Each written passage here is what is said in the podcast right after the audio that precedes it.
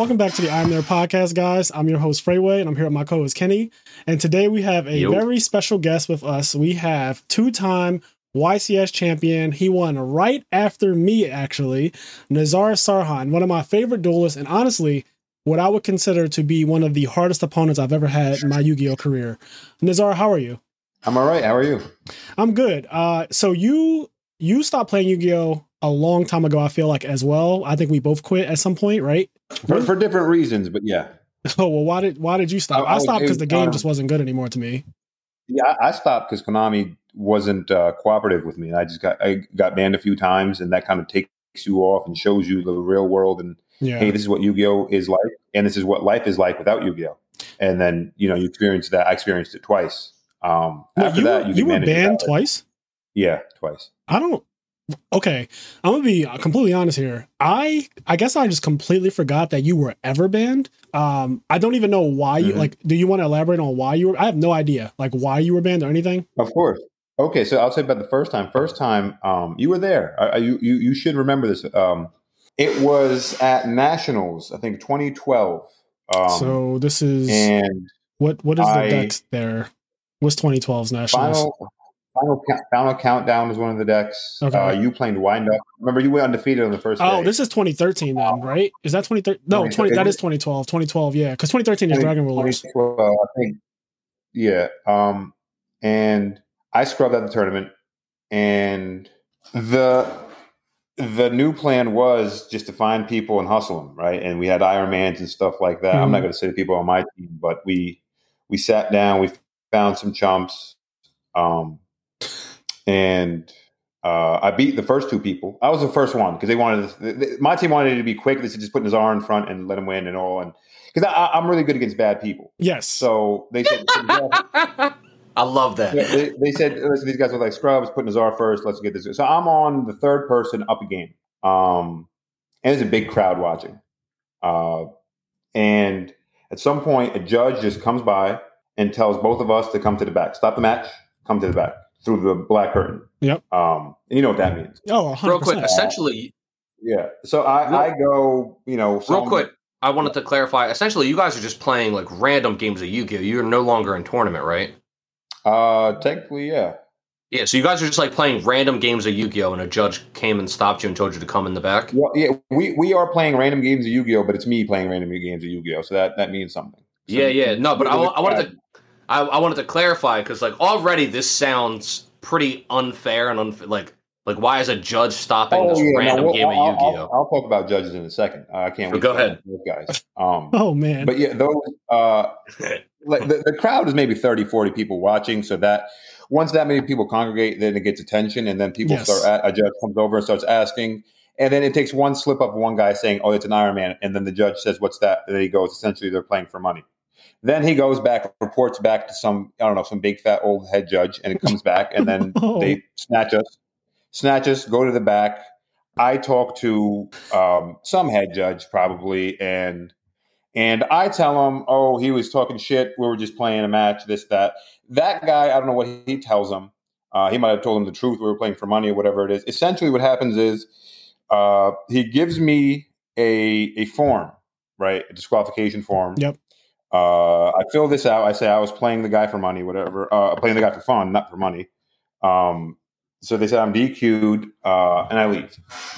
Right, I tell my friends and things like that. I'm like, I'm probably gonna get banned for that, especially because of who I am. now you're already out of the tournament Um, though. You were fully dropped from nationals. Yeah, yeah. Yeah. I don't, I don't, I don't, I don't go and uh, partake in organized crime while I have something to lose, right? So Right, I'm not right. to do that while I'm in the tournament. I know the risk. I know what, what could happen. I did it, and we we were there. When once the judge came over, I knew what it was. Once I saw that paper, once I saw the big Yeah, judge come yeah. over with that, I, I knew what it was.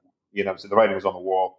Um, and so I'm hanging out outside as a cafeteria and stuff. Like we're doing that all day, and I notice um, the other guy, the opponent, is still inside.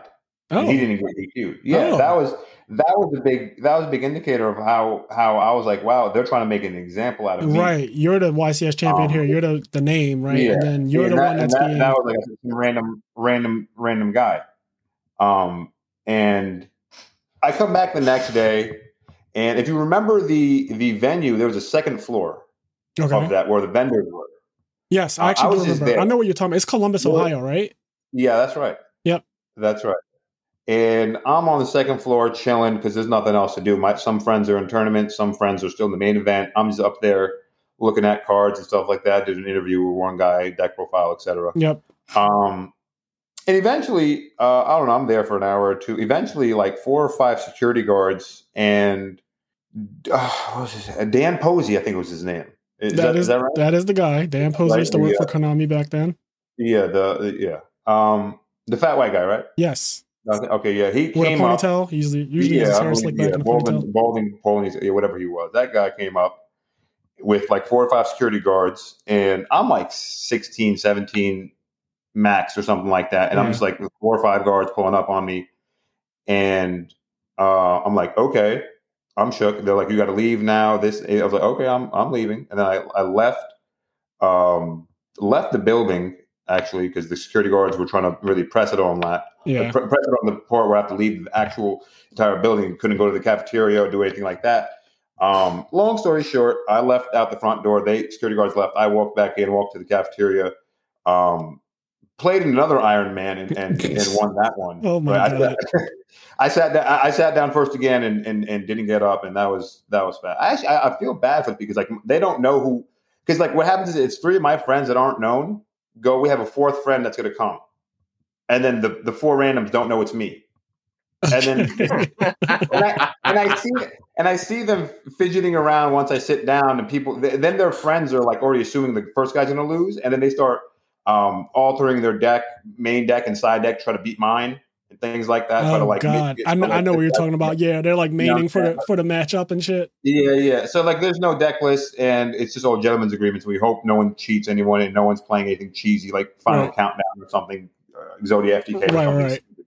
So uh, that was my weekend for that. Um, Okay, but before you go any further, let Yes. me really quick. I just want to give a shout out to our Patreon. Uh, this is going to be probably the wildest episode of the I Am There podcast That we've- ever had, and I did not expect it to already start popping off like this. So I just want to get this out the way now. For the people on Patreon, you can watch this episode, the video version. We have exclusive content on our Patreon.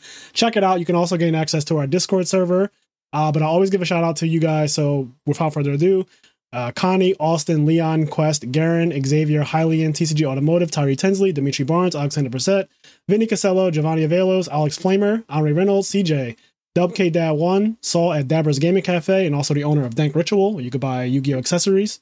Uh, Dan Varable, Dennis Milburn, Joseph Marcello, First to Home, Dallas Fernaris, S. Akuma, Mitchell Niles, Midwest Gaming, William Shapiro, Dimitri Safirdas, Vince Marquette, Dallas Bailey, KJ, Biz, Roz Weiss, Nick Stango, Scott Polera, Hanzo, our two-time national champion and the only two-time national champion, uh, and Vincent Zen. Thank you guys so much for supporting the I'm There podcast. All right, let's get right back into it. So this is the first time you got banned. This is 2012. I was there. You, Yeah. You're right. I was undefeated in Swiss. First time Yeah, and we- only we time I ever talked- did that. We talked at the end of day one.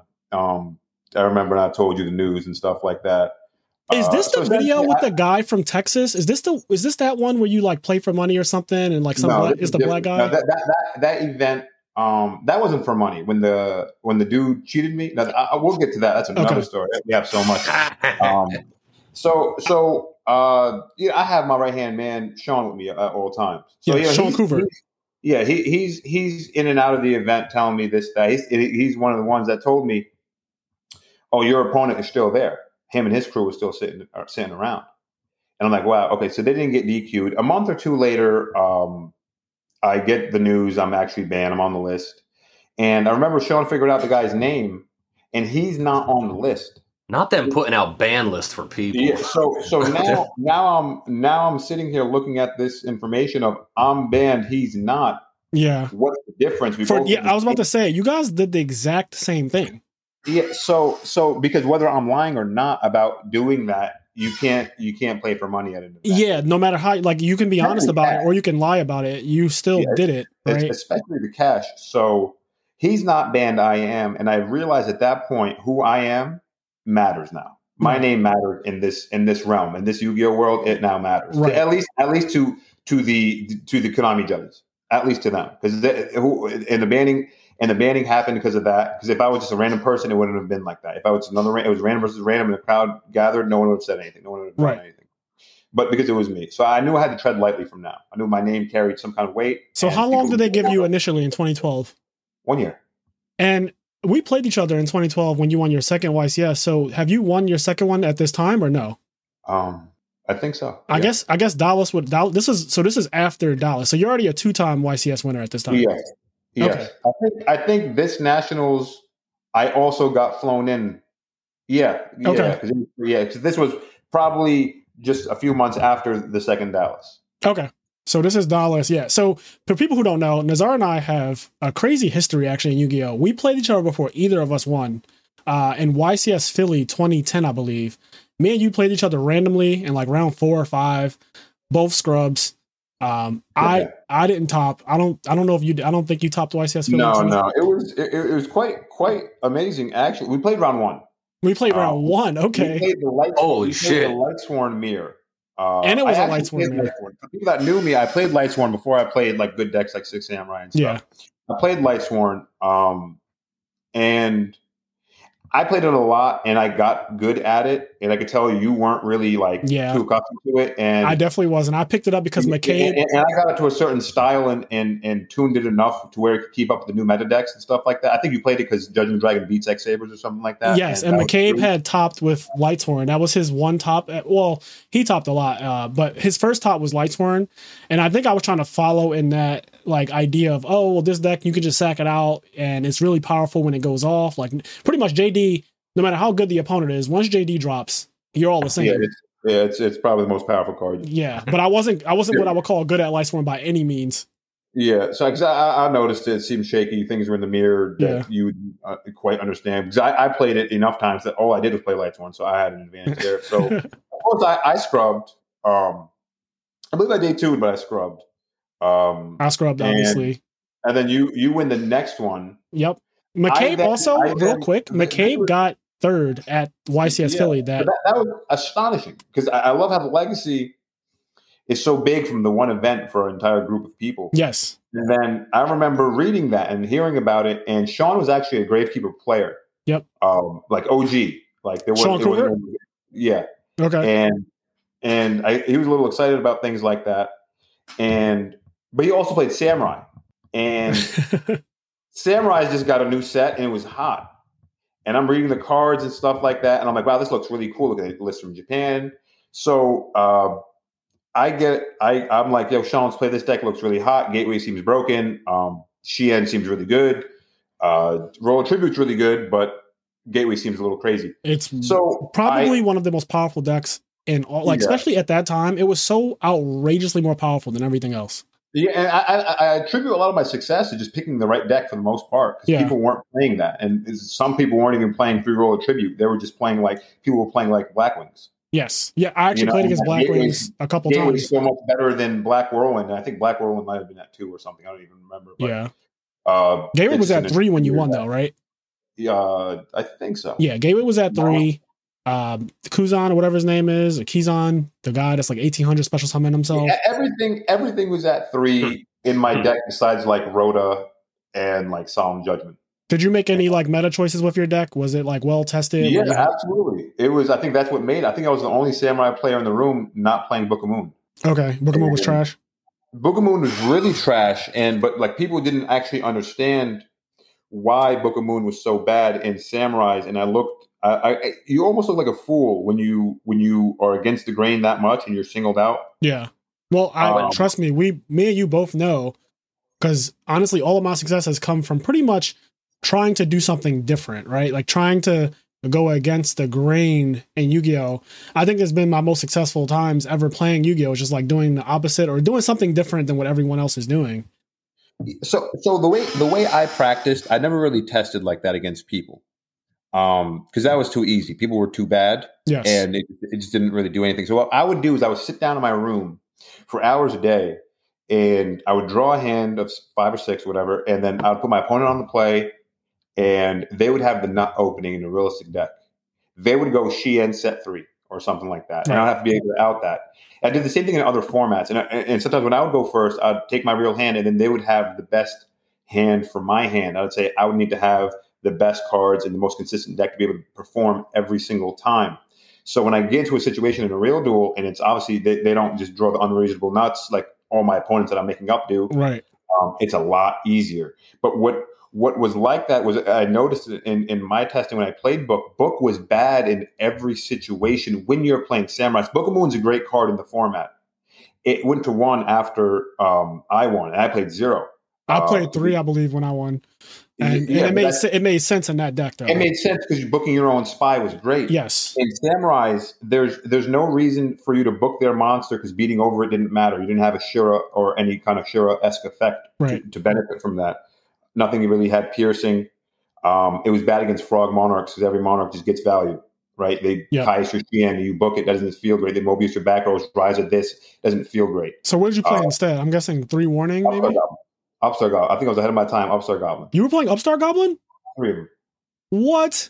Let me get a round of round wait, of applause for wait, my wait, boy wait. right You're telling here. me before Let 20... me get a round of applause from my boy right here. You're telling me that you are one of the probably one of the first people, honestly, to win in modern at that time modern i'm gonna use the word anyway at that time you won with three upstarts now people attribute upstart goblin to patrick hoban i'm, I'm sure you know that they mm-hmm. give all the credit to patrick hoban i think even i said it on this podcast probably multiple times i never knew that you played upstart goblin in your deck in 20, 2011 this is 2011 we're talking about yeah yeah it was it was really good in the deck if you knew how to sequence if you knew how to rota and smoke signal and gateway search prior and knew what you were looking for if you knew the math knowing how when to draw the card and, and when to not draw the card. Uh, so it's not even a 37 card deck. It's actually more manipulation than that. It's not like you just draw Upstart Goblin and it automatically goes to the grave. They gain a thousand. You draw a card. No, there's there's other times where if you play it in the right sequence, it's more equitable than just Upstart Goblin. Right. You could make yourself kinda have a high chance of drawing a trap. Card. Yeah. You could be like, listen, I only have one piece of Shien. I need to Upstart first, or or vice versa. You have both Shien. Uh, parts in your hand, you want to rota and smoke signal first, get those in, and then upstart and hopefully draw not one of those two, either a trap, right. a gateway, a united, etc. Right, so you would know how to use those. So it's it's actually better than a thirty-seven card deck. So even when Hoban was talking to that, I, I don't know if he actually elaborated, but it, it, it has more equity than than just a thirty-seven card deck. Yeah, that's actually crazy. I never knew that. And yeah, how many how many warnings did you play in your main deck? Three. You did play three. Okay. A lot of people. I only say that because a lot of people did play two. And I think that, that, that was, a mis- that was a mistake. That was a big mistake. Huge yeah. mistake. That was the best trap card to flip. A lot of a lot of games were over when you just went Shien with a bunch of Kizans and a Grandmaster and set one solemn warning, and that was it. Because they would try to do, they would go activate their own things, try to do the same thing, either Mist Wurm, Black Rose, etc. Try to out your and you flip warning on the first guy, and the game's over. Yeah, and and that's that's how it really went a lot of the times. The, the life points were negligible. Nothing really attacked directly. Um, once your board was broken, you probably lost anyway. So life points were just irrelevant. Okay, so yeah, you played you played two of the counter trap as well. I'm looking at your deck list now. I actually just pulled it up. Uh, so yeah. you play two of the counter trap, Musa, Musakani, uh, Magatama. You play one Solemn Judgment. Mm-hmm. That's a staple, obviously. Mirror Force is in your main deck, and then two double edged sword technique. Yeah. Uh, no, notable things that aren't there um, besides book were Trap Dust Shoot and Royal Oppression, and those cards were like ban worthy and in a lot of decks. And I, I, I, decided to not play because when I go second against the guy that has the nuts, Dust Shoot and Oppression don't do anything. They're terrible. They're actually and awful cards. It, it, sounds really good when you're on the play and you have them, but being on the play was a gift enough for me. Yeah. Um, mm. So when you when you're playing a go first deck and then you start adding more go first cards like Oppression and Trap Dust Shoot, it's it's not only it's not only it's not only going to be inconsistent when you're going second it's going to be such an overkill. It's going to be so so much more than what you need to be doing. Because if yeah. you're going, yeah, if you're going con- with a bunch of guys next to it, and you need to set dust shoot and oppression, like it's, it's a little bit too much. It's, it's, it's the concept of win more. Like yeah. those cards don't help you win; they help you win more. Yeah, in that deck, sometimes oppression. Yeah, yeah, in that deck, yeah, eh, exactly. Royal oppression was necessary in other decks like Grave Keepers and sure they don't, but they don't they don't go gateway and summon five guys in a turn. Yeah, so but in that it, deck they didn't help win; they helped win more. Yeah, Just so like how Book of Moon was good in the format, but not good there. Make right deck choices, and that's what it came down to. Because there was there was just no reason to be playing Book, um, because it, you can't save your own monster because Shien face down sucks, And if it if Shien were to die, you could let another samurai die anyway. So anything like that, book would make you dodge. Yeah. Uh, Shien protects himself anyway. Uh, there's nothing you want to run over. There's uh, nothing you want to book on your own creature. It just what what was it good in, and was it is it good against gravekeepers? What are you booking? Is it good in the mirror? It's it's just going to force a Shien negate, or if they have Kagemusha, that eats the the book. So essentially, if you're not going to use it for protecting your own guys, it's just a trap card. If it's just a trap card, it's it's only going to set the monster. I'd rather Deepers and Mirror Force warning. Um, but I don't know that that seemed to me like the biggest the biggest thing when my opponent had the nuts. Book never came up good. Ever. So that's how you test. Because I think it's actually interesting that you gave us your testing method, which I've heard of testing methods similar to this. And I actually used to do one. So my testing method is obviously play against people sometimes, but I also hate people. So just like you, I think most people are bad at Yu-Gi-Oh, right? Yeah. And Oh, testing against them doesn't help unless they're really good. So when I would test, it would always be McCabe and Silverman, and that's it. Like all of my Mm. testing that I would do before YCS would be either those two, because and what we would do, we wouldn't even really play the game for real. We would kind of play almost face up. Like Mhm. we're not trying to beat the other person because that's not important here. Like I don't care if I can beat you. You don't care if you can beat me. We're trying to win the event, right? So at the end of the day, we like play face up. If we make a misplay, we just go back and fix it. But one of the things that I would do by myself is definitely pull out my deck, shuffle it a lot, and then draw five hands. And then I would do this other thing where I would lay out. If my deck was 40 cards, I would lay out every possible hand. So like literally five, five, five, five, five, five, five, five, all the way down until I hit 40 cards and see if every hand is playable or decent after a shuffle and keep doing it. And when I would see like weak hands in that um assortment, I would say, okay, some of these cards need to come out because this hand's a brick. Like two of these Mhm. hands, two out of eight of these hands are bricks. Right? Like Mhm. you know, you get you get you get eight hands, uh, and they're all five cards, and like literally look at them, or if it's six, you know, if it's six, draw six cards or whatever. But I always look at like five and just make it even, and see like how many of these hands are playable, how many hands are terrible, and what's making them bad. And then the other thing that we would do is if a card wanted to be tested, instead of literally say like playing a million games until you draw it, just put it in your opening hand every time. Yep. Like I'm going to open with Dust Shoot every single game going first and then going second and see if I win. Every single game I'm Yeah. going to open with Dust Shoot. And that's so like Mhm. we have different testing methods, but I like your method of like you literally take your deck and you would just shuffle it and draw and see like okay this hand is ass and it's because I have Book of Moon in it or this hand is ass because yeah, I don't It's- I don't have enough traps or whatever the case may be. it- you you had to you had to do that because playing against bad people, you win anyway. Yeah. right? Being good because I already got good.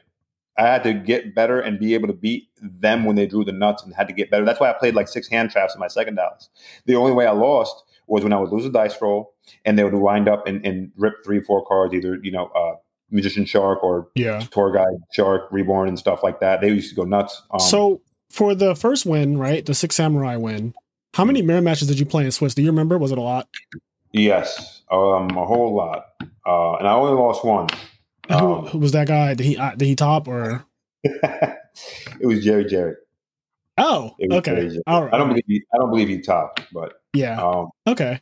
That was my that was my uh, one samurai loss. Well, maybe probably like six or seven. I I, played.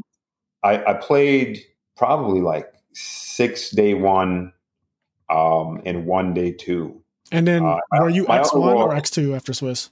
I was X two. Uh, Second my other loss day one was to Black Wings, but I got his ass back in the top cut. I forgot whether it was top thirty two or top sixteen. Because one of those guys was Jojo Orlando playing Samurais, uh and the other guy was the Black Wing guy that beat me. and you you Uh, trashed the black wing guy in top cut. Yeah, yeah, yeah. Um, but yeah, that that's what it- I actually got lucky. I had a no show the first round of day two, Okay. so I had a high. So that was cool. And, And then, then- I beat the mirror match, and then I think top thirty two was Jojo Orlando, and um, Who's in the finals with you in this one? the finals was Trey Massingale playing Gravekeepers. Gotcha. I want to give it, I want to give a small shout out to Joe. He was um, one of my rivals, as as you were. He was one of the people that were actually good.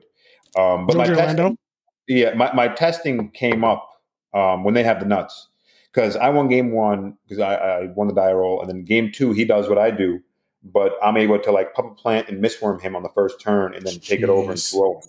Because you have to you have to actually learn how to how to beat. If they go gateway, Shien, all these things, you need to be able to beat that. Yeah. You can't just be like every time they do that, I lose. Yeah, Yeah. so you, you had to actually be able to be, and that's why you needed three. War- the fact that there wasn't three warnings in every single deck that wasn't like frogs is crazy because in the mirror match, the gateways just stay stay around, and every time your opponent summons a samurai, you get counters. So what ends up happening is you have to clear their board and warning the first monster. Once you warning the first monster, they can't summon anything else. Yeah, Um, it's just so GG. even if they have like 12 Bushido counters and search three guys, it doesn't matter because everything's in their hand. They're about to get attacked for game. So that's essentially what happened to Joe. I just kind of public planted something, made something happen, set a warning. He summoned a guy. I flipped warning. Nothing else mattered. Yeah, your opponent actually, Travis Messingale, playing Gravekeepers. I mean, he probably just obviously used the list that me and McCabe had played and Mhm. for the last YCS, but he only played Yeah. two warnings, for example. That was Uh, crazy. and another guy who got top, he's top eight it, uh, Salvador Froilian or Froilin. I'm sorry, I'm, I'm mispronouncing your name, but he top eight it that Dallas event that you won in 2011, and he's playing Black Wings with two warning. So there's a couple people playing two warning, but then the top four is you with Six Samurai, Travis with Gravekeeper, then two other Six Samurai players, Arnold Alvarado and Daniel Carlos. Um, And they're both playing triple warning. So Yeah, that, that's that's the correct way to be playing anything yes. like that. something. The life points don't matter. If you drew three, you probably won the game anyway. If you were able to get a board up, yeah. life points never came up. I never cited any of them out, even with solemn judgment in your deck, because like the game might be over at the first one. You just go to six thousand and they offer a handshake. Really. That's So wait, you said you never sided out, right? warning never. So even if you go second, Yeah, that's Okay. correct. and your side, like I saw, had like Puppet Plants and Cyber Dragon, Smashing Ground, Bottomless, Dust Tornado, um, Nobleman to Cross Out, Kinetic Soldier. So I mean, it looks really solid. It's everything here.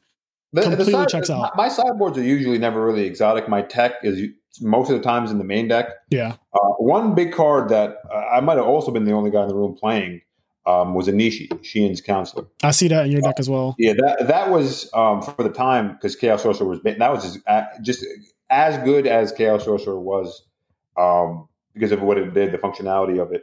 Uh, because, like I said, I, I always put my opponent on the play and they go Shien set warning. Um, it's going to be hard if they go Shien with a gateway and like four other samurai. It's going to be really hard to beat that anyway if they have a warning.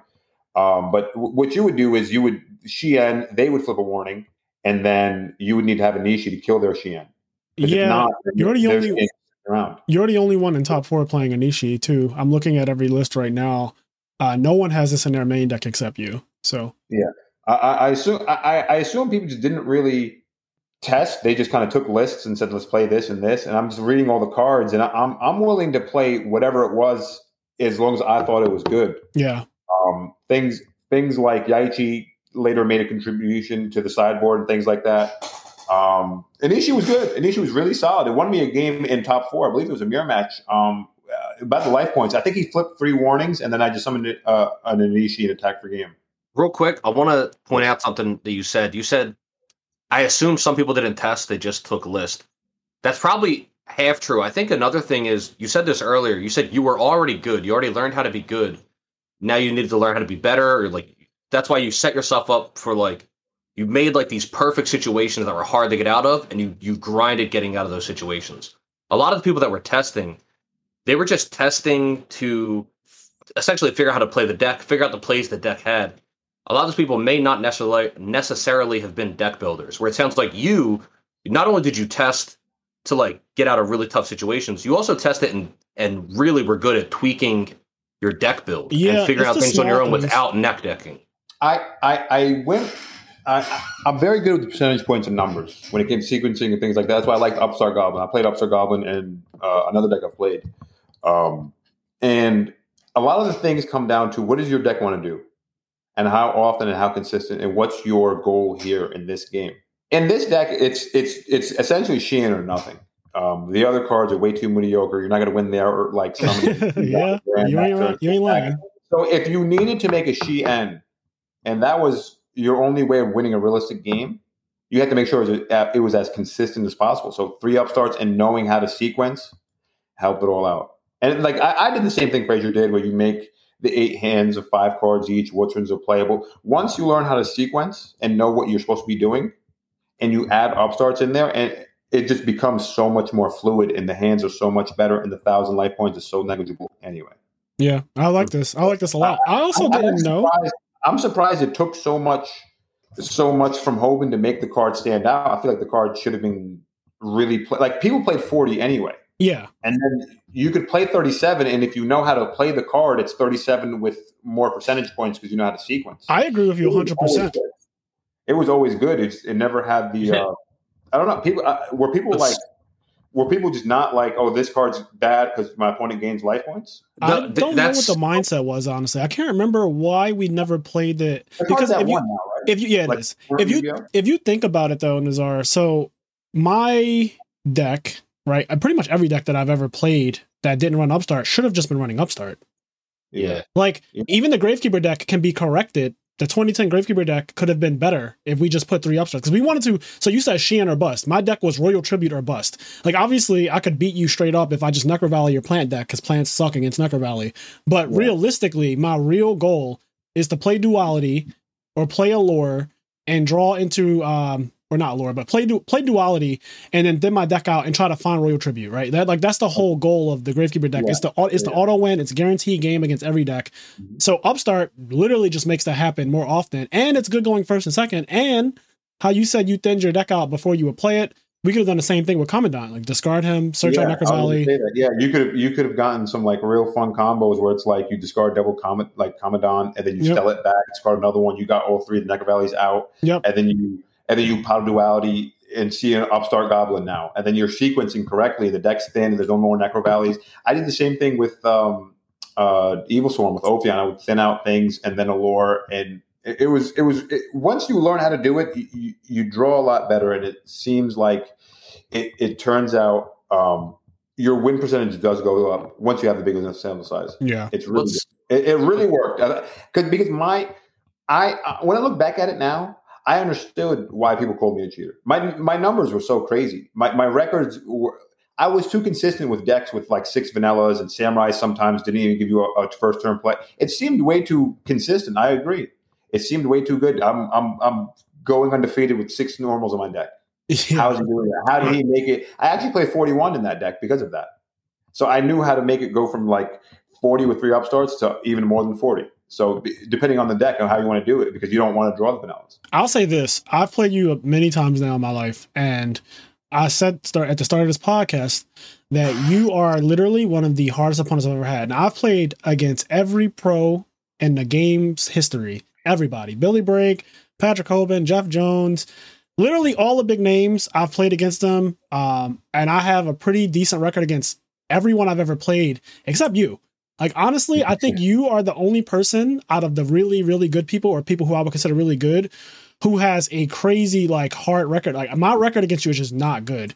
And I think that Mhm. every time I play you, not only does our like our match in top eight of Dallas, so this is your second win with Rabbit. And I think we both said that whoever won that match was winning that YCS, right? Like Uh, we looked, we looked, at, we looked at the rest of the people Yeah. within that ring, and it's no that- shade, but like the other six people did not matter for that particular tournament. We both knew whatever one of us came out on top of that YCS or in that top eight match was winning the tournament. Obviously, you won, and then you won the whole thing. And it's crazy because I always think about that. That could have easily been my second win, only because I opened up game one the nuts. Like I opened up Rabbit tour guide, everything, and I think you Rabbit tour guide to me. You wanted I roll Rabbit tour guide to me, and then I, you know, I got cracked. And then I Yeah. won game two. You win game three. Um, I definitely look at you as just one of those people that I don't think you did anything crazy in my match. I don't think there was any like suspicious thing that happened in my match. I know that there were rumors like you just brought up, but every time I played you, it just seemed like you genuinely just knew what you were doing. And you also don't draw bad. And Well, yeah, I mean that that's how you win. right? yes, can't you have your deck. Ha- your deck I- I- has to be good, right? I, I engineer the decks to draw as well as possible. Yes, which is which is a big part in winning. card quality um, and deck choices was really, really weird. Um, Yes. Did you play BLS? Uh, and Rabbit, Yeah. I think I did. Okay, good. Because people like Jojo Orlando, which I played in top 16, played like Macrocosmos and not BLS in their deck. And I'm like, yo, BLS is probably the most powerful card in the room at all time. You know, this card shouldn't be off of the list. And it, it- it's one. It, it's hard to lose a game that you actually draw that card and it's castable. So, and people just don't have that card in their deck, and I'm like, that's crazy. I'm just getting free auto wins. I have so many cards in my deck that are so much better than my opponent's cards, and other people are playing bad cards. I think that's what attributes to most winners' success is how good the deck actually is. It doesn't actually come down to the gameplay every single time. If your deck is just better, you look at Desmond Johnson, he was never good. He just copied Hoban's list every single time, and the card quality was great. Not him catching a shot two episodes in a row. two episodes he in a row. just he just caught a shot. I literally brought. I swear to Oh. God, the last episode we did uh, with a Yu-Gi-Oh guest, which was it? Uh, T.J. Kinsley, right? So in the T.J. Kinsley episode, I jokingly, but also like half serious, brought up the fact that one of the people with the most tops in the fucking world, maybe not as much now, because like back then, twenty used to be an insane number of tops, and Desmond had like twenty tops or some crazy shit, and I was like, no offense, but Desmond's not the best player by any means, but he's so close to Patrick that he has the best deck every single event. So like if you just have the best deck every event, you can definitely top almost every event, and that's what he was doing. Yeah, absolutely, absolutely. Especially like him telling him how to play the deck and things like that. Yeah. Fundamentally, he'll be there. He wasn't a bad Yu-Gi-Oh player at all. Yeah, he's not bad. I'm not throwing any shade on him. I have, But before he met Hoban, and he will But- tell you this, before he was really hanging with Patrick, he used to play the Karakuri deck, yeah, I remember and, that. and that deck is just not. It's not. It's not it. It just wasn't it. So yeah, yeah, yeah. I, I think he topped something with it. he did. And- He did top something with it, but that still doesn't make it okay. what, what's funny is he looks like one of my friends, and we made fun of him for that. Uh, Desmond he looks like one of your friends. Do you know Kenny McCarthy? I, of course, I know Kenny McCarthy. Are you kidding? Okay, so good, good. Because Kenny, Kenny, you'll be hearing this. I love you, brother. Um, he looked like him in that interview he had with us. We made fun of him, so I knew who he, I knew who he was. He started messing with Hoban, got the goo every single week, Every week. and started, right, and and started started topping it here and there. Um, Bro but- doubled. He doubled. He we we could combine our tops, and Desmond back then Yeah. would have just been like, "Yeah, I got like twice as many as y'all combined." Like he was out of control. Yeah, pro- probably. How many do you have anyway? I think after everything is said and done, I have 22. But if you don't count, if you do not count ARGs, I think it's 16 or 17.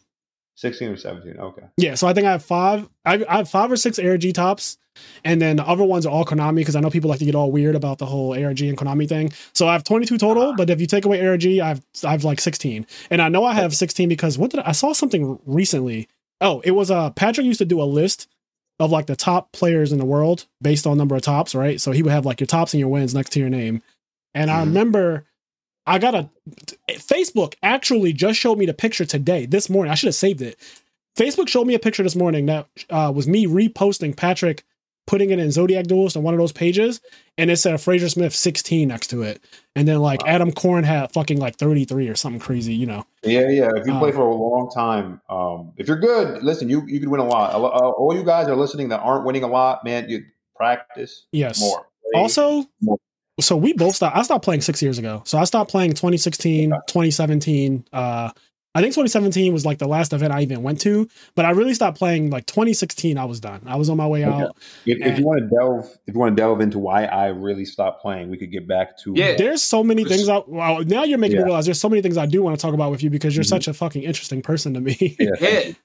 So first of all, I, I want to say that on the note of because you mentioned people accusing you of cheating, Mhm. and you mentioned the fact that your decks were so much better in a lot of situations, better card choices. I want to say back then it's possible that you know, especially without the internet, there's less access to talking to people and hearing what goes on in their head. Listening to you talk, um, you talk in a way that it's very clear you know what the fuck you're talking Yes. about when it comes to Yu-Gi-Oh. I I, get a, a similar vibe to when I remember, and all the Yu-Gi-Oh guests we have on here are all top quality, top caliber players. Um, but similar to when we had Patrick Hoban on, I'm getting a similar feeling where when I was listening to the things Patrick Hoban was saying, I was like, man, like he really knows what the fuck he's saying. yes. And I'm getting a similar feeling from you. So I, I want to say, you know, it's possible that, you know, whether or not you cheated, I don't know. I don't. I don't really know you, but I'm assuming you didn't. And um, I'm I'm assuming, like you said, like you were either so much better, had so much better deck choices that people are like, he must be cheating. So there, there was there was a few a few traits I had. Um, I'm parallel to other people. I was I was I'm probably the best Yu-Gi-Oh player against bad people. Where a lot of I times, love I love that accolade. he keeps saying it too. I, I love that. And I low key, I make low key feel like this motherfucker is throwing shade at me because No. again, he, No, no, he's no, one no. of the Yeah, only I'm people. really good against good people. Okay, I was about to say because you keep saying that and you beat me a a couple big times. range. I have a very big range when it comes to that because I'm very good at evaluating my opponent's skill level and then playing accordingly. Okay, Where where everything it was just it, it was just pattern recognition uh, to the sleeves, the way he shuffled, the way he talked, how many cards are in his deck, Yep. the way he presented everything, his dice, his calculator case. You knew that the, a four hundred dollar spell ground and a hundred dollar calculator case. You knew this guy meant business. yeah, like he where you? You know, hey, where you from? Oh, we're in Texas, but this guy's from Florida. Oh, this guy flew in or drove Yep. in. He took a serious thing. If he was just local and it's round one, he's probably a random. He's probably going to suck. Yeah, I Right. agree. I do the If- same if, thing. If, if I'm 4 and this guy has a calculator case in the mat and I've, I've and he comes in and he's clean with it and the shuffle is right and the PC whites are, are clean, I'm going to assume and the PC assume- whites. Yeah, I'm going to assume this guy's a little bit better at Yu-Gi-Oh. Right? I'm going to assume that I can make a better read on this guy because the reason I was so good against good players was because the better you are, the more predictable you are. Yep, You're gonna make I a better call, agree so right? fucking much. It's so much easier to beat good people. right?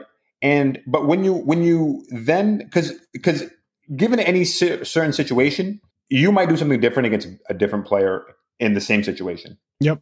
Because he's doing something for a different reason than this guy was doing it for. So I knew how to if they were bad and man they would make i would make they would they would have because i learned it at locals and i would lose at locals and i would realize that oh, these guys are really bad and impossible just impossible to read Yeah, where where i'm going uh they're going like set a monster set two back rows. And i'm thinking okay heavy storm. Their two back rows are torrential heavy storm. And I'm like, damn, this guy was trying to do something crazy. He was probably going to go flip torrential, bet Sangan, get a Spirit Reaper or a Rescue Rabbit or something like that, flip pro heavy, and then go off with either a plus one with the Reaper or have a, a Rabbit onto an open board. And then, like, his face down monsters, Cavazools, and not only that, he also has Gorz in hand. right? And, and that, that, that too, he could also have it too, and you wouldn't even know. Because against a good point- player, they would never fucking have Gorz in hand in that situation. But I played against so many people, especially on Dueling Book and Dueling Network or whatever, um, where you would get rid of their back row. Like they would have like a Prussian set and call it a haunted set or something crazy like that. You're like, okay, well, there's no way this fucking guy has Gorz. And then you attack directly and they have Gorz and you lost the game. It's insane. It's like, yo, this guy's so fucking bad. Yeah, yeah, it's it's like that. It's like that. It's, it's actually, it, and, it, and it works the other way. Where if you're playing against a good player, you could convince him you have something like Gorz. Yeah. Where Yeah. it's like, You can't convince like- a bad player shit because like they They- don't. they- They're they not. don't know what it They're not reading that far ahead. so so like, let's say Frazier, you go you go like summon. We're playing Edison or something. Yeah. Summon, sun, you go summon Thunder King, set a back row. I go draw to six, set a back row, go. You end phase MST. My back row is MST.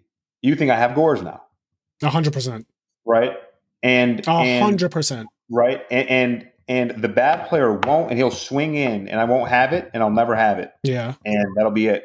But I'll be like, okay, if I let's say you went like of duality, uh, CMST, get it, summon Thunder King, set one or two, and I set just MST, and you end phase MST it, you're gonna absolutely think I have Gorz.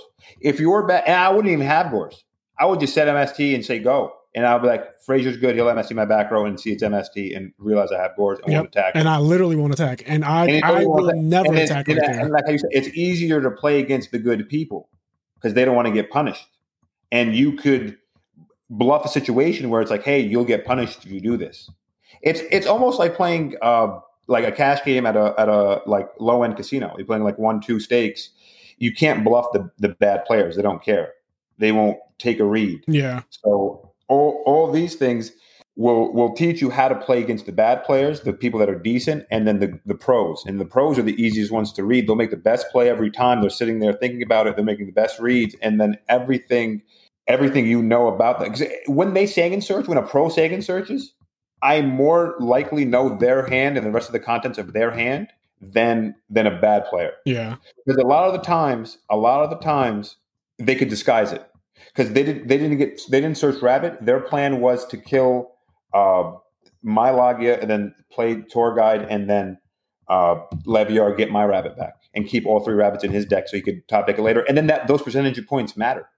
Yeah, um, and all those things come up. And and people, but people don't actually.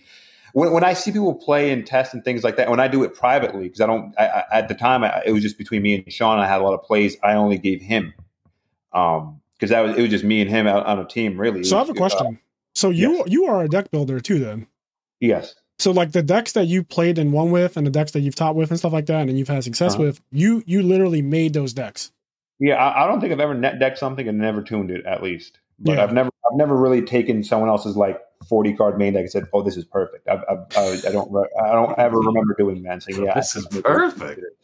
Yeah, no, this is interesting because I never knew. I always knew you were good technically because I played again. I played against you many times, and you were just very difficult to beat.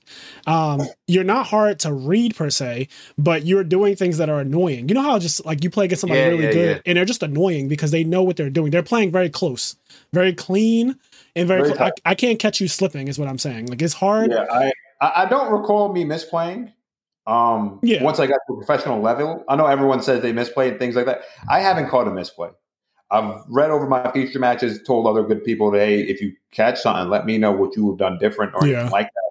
And it seems pretty pristine, but maybe when I'm on the spotlight, I just I'm really focused and, and zoned in. Yeah, laser focus. Everything, everything just has to be very pristine.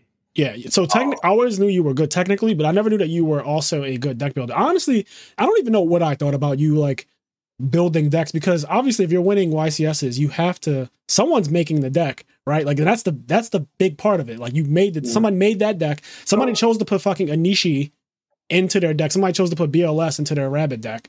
Right. Yeah, Like so that- that, that things were like clear to me.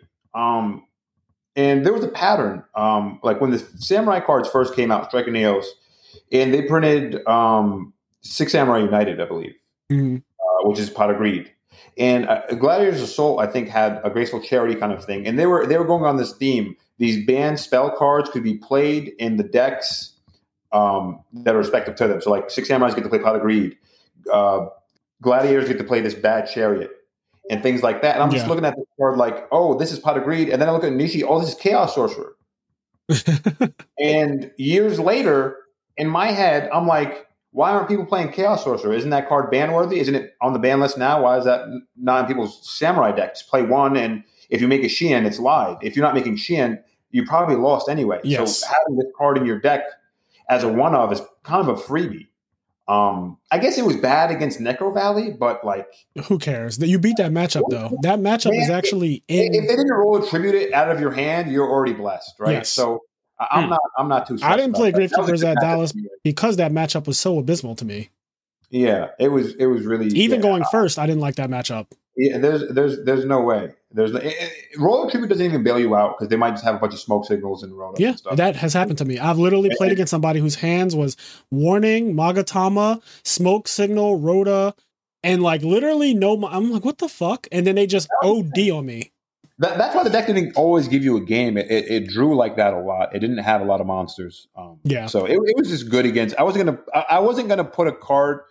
I wasn't gonna not include a card because it was bad against the good matchup. It was good against the the guy that had the nuts. You also- goes- goes- Just full disclosure here, your deck only played 13 monsters. It looks like, and that is less than Gravekeepers. And Gravekeepers, I think we played 14 monsters.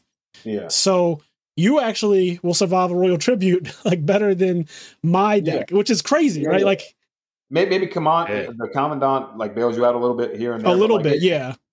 It, it wasn't it wasn't it, it- was it was engineered to i made the list to try to beat the mirror because that was like in my eyes the only thing that could actually compete black wings were too mediocre but if they opened whirlwind instead of warning Yeah. you know they could beat you Yeah. so but i engineered it to beat those other decks book of moon was bad against everything um it was okay just to get a, a Shien negate off but at that point it could have been any spell that did that it could have been smashing ground soul taker So. I have a question.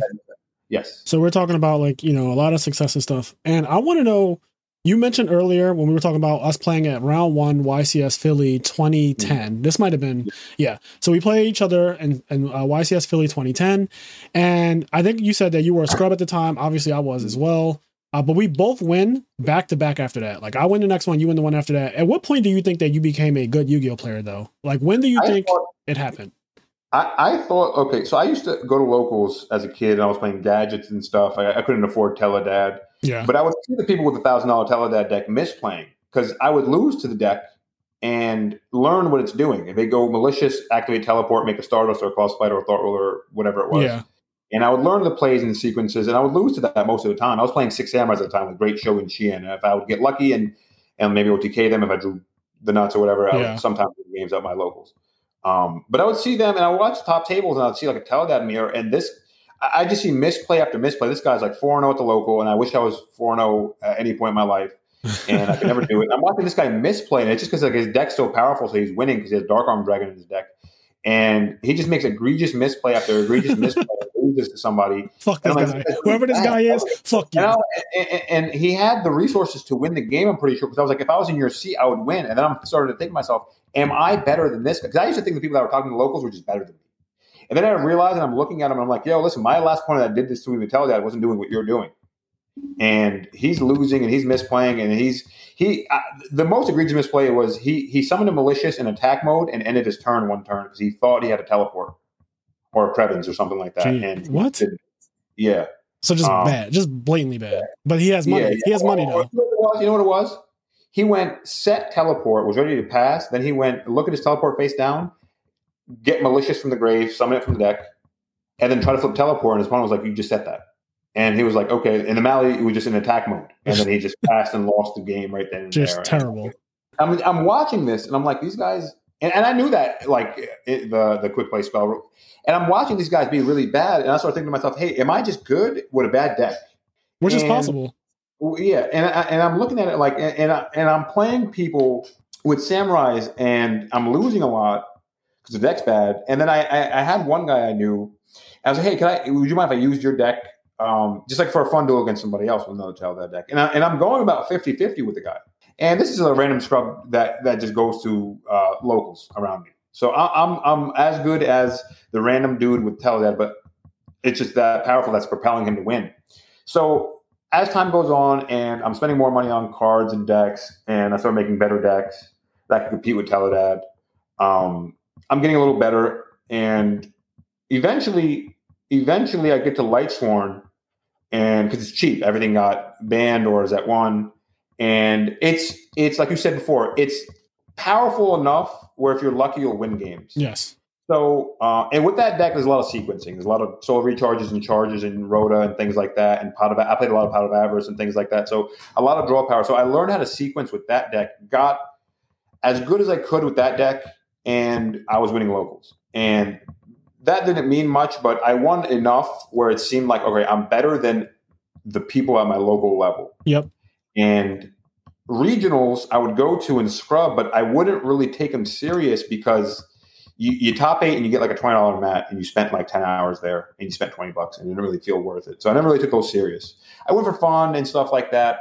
Um, eventually, um, you know, I'm going to locals. It, it, it was it was Toy was where Sean used to work, and you know, a samurai set gets announced, and I'm telling Sean, "Yo, this this shit looks hot. Let's play it."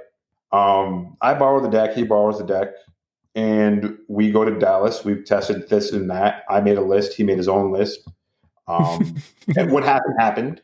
Um, and then at that point, he was he was so enthralled by that. He he then made his list. Whatever my list for Charlotte was, he made it. He copy and pasted it. I love that. And- I love that he was like, "Fuck this." My my Yeah. friend just won a YCS. He clearly knows what he's doing better than I do.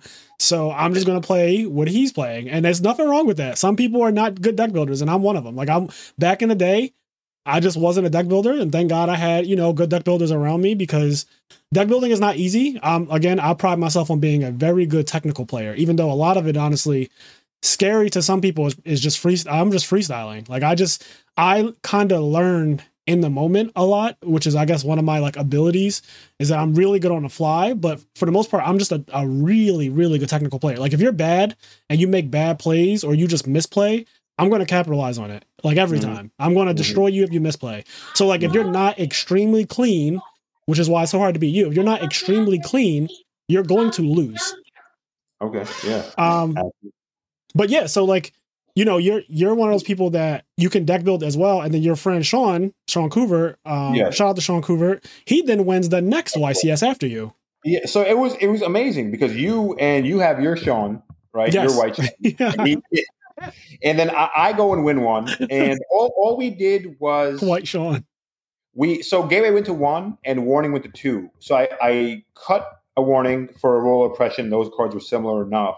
And then I cut a gateway for a double edge because that card was explosive. So it added some explosiveness. So we were removing gateway. And then I added Book of Moon um, because plans started getting hot and it was good against Debris Dragon. So I added Book of Moon. And it was the same. The other 37 Not you adding Book of Moon after shitting on it for 30 minutes. well, yeah, the, the um, Gravekeepers got hurt a little bit, and then like Yeah. plants. It was good against Debris Dragon, but no one really played the Debris Dragon at Dallas, so Yeah. I think then- I think Charlotte was the Never event where Dragunity came out too, and I think yeah, it was book, book was good against them. Too. it destroyed we that deck. the book, um, and actually, it feels like it feels like a dream because I actually didn't lose a match, and he didn't lose a match until he lost to me, which is the guy that made the deck, and I'm the guy that just won the last YCS. Yeah, So his one loss in tournament was to me. that's Uh, absurd. and yeah, and and my one loss was to Paul Cooper playing Empty Jar, and that's like an FTK cheese deck. There wasn't much interaction. You, you go Shien, he plays a guy over it, and it's in the grave, and then he just His moniker isn't isn't his moniker Paul Empty Jar Cooper? yes, yeah. That's So- his, was that Yeah, top cut? That was top eight.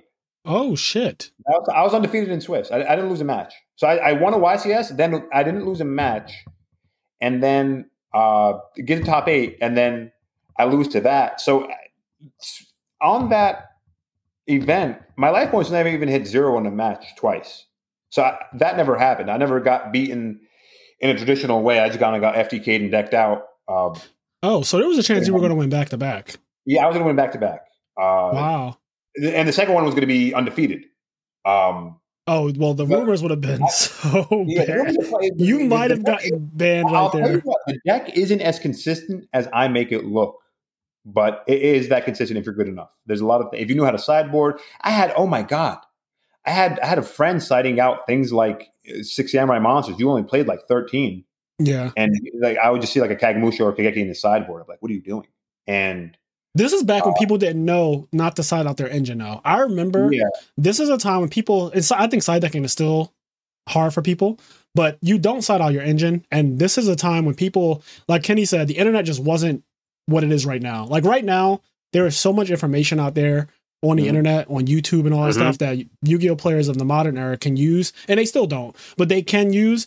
And when we were when we were young, like and you know, in our days of topping and stuff, that shit didn't exist. Like you got some troll channels or whatever, but we didn't have great resources for understanding how to actually side deck correctly. you, you could net deck the deck and the side deck, but nowadays you can find a video that'll say like when you play against this deck, this is what you side deck, Yeah. and like that didn't exist before. Yeah. Or now they have fucking actual people on Metafy training you and teaching you literally how to play Yu-Gi-Oh. Like some Yeah, of the I- best I players now do that. I I think I think a part of my success was that the competition couldn't really compete, right? Yeah. They didn't have the skill set and they didn't have the resources, internet, just to be like, okay, I know how to sideboard now. Because if people showed up and didn't know how to sideboard, that was already that was already a misplay inherently. Your Yeah. deck is just going to be. Inf- Not only do I think your deck's inferior when we sit down, post board it's going to get more inferior. Yeah. You're not sideboarding correctly. You're just bringing in the you're bringing in the wrong cards for this matchup and things like that. Oh man, I remember people like they're on the play, they're keeping in certain hand traps in the mirror, and it's there, there's a lot of a lot of issues with a lot of things. And if you if you avoid all the misplays, if you play really clean, you could get to astonishing records like I, how I had. Because I had a few friends do the same thing. Once your once your deck is clean like that, because I actually want to call Sean's YCS win essentially undefeated. The only person he lost to was the guy that won the last YCS, which is your best friend And made the and deck. is playing the same deck, and you know his deck, and he's he's just going to be that much better than you. Yeah. And it's just like there's nothing you can do. We're playing the same exact deck, card for card.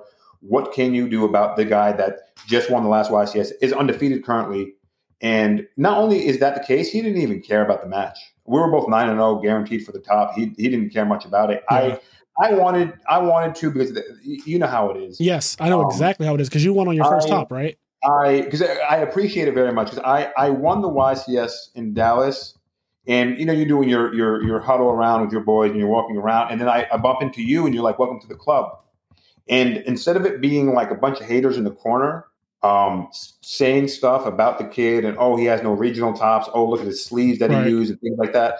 So uh, to clear that up, I didn't care about regionals because I didn't care about twenty dollar mat. Um, and then the sleeve that was the first YCS I believe that made us re-sleeve and top cut. Oh yeah, they used to do um, that. I'll top with Dragunities, by the way. And for people who Yeah. care, this is uh the event that Sean Kubert won after Nazar won. I played Dragunity because I had a chip on my shoulder. This is a real quick story. Sorry to cut you off, but real quick story. I had a chip on my shoulder about being known as just the guy that played Gravekeepers, right? So I didn't I didn't want that to be like the only success I ever had was oh you just play Gravekeepers and like you never topped again, you just disappeared. So I was like, I'm going to top with a different deck. So the very next event was Dallas. I played Six Samurai, scrubbed out. The next event after that was Dragunity, and I actually topped with it. And then I started to think, oh God, now they're going to say he's the guy that only plays field spell decks because Dragunity play field spells. So I so I I had like this crazy mindset where I said I have to top with a different deck every time. So then after I top with Dragunity, after I taught with Dragunity, I switched to agents, and then I did X hmm. Sabers, and then I did, you know, and I just kept changing. Like then I did plants, and then Karakuri. Like I just kept changing my deck because I had a chip on my shoulder about being known as you're only good with this one deck. So I totally get it. Like you won Dallas, and then you were like, I want to do well at the next event because one, winning on your first top, people already think like, oh, you're a rant because at the time, like technically we are randoms, right? To people who are not from the Yeah. tri-state area, like New York, New Jersey, Philly, they think we're randoms. So they're like, this is a random person. He beat my favorite. Like Billy Brake lost in top four of Charlotte, I believe. And like they're they're mad. Like they're mad. Their fave just got beat by some guy who they do not know. Hmm. And there's nothing like a chip on your shoulder to like drive you to do shit like go 10 and 0 at the next event and then almost win it until you run into like empty jar. Like it's Yeah, crazy. just, just something silly like that. Yeah, no, it, It just reminds it me of was- somebody calling Hansel a it random was- at the was- Nationals. yeah.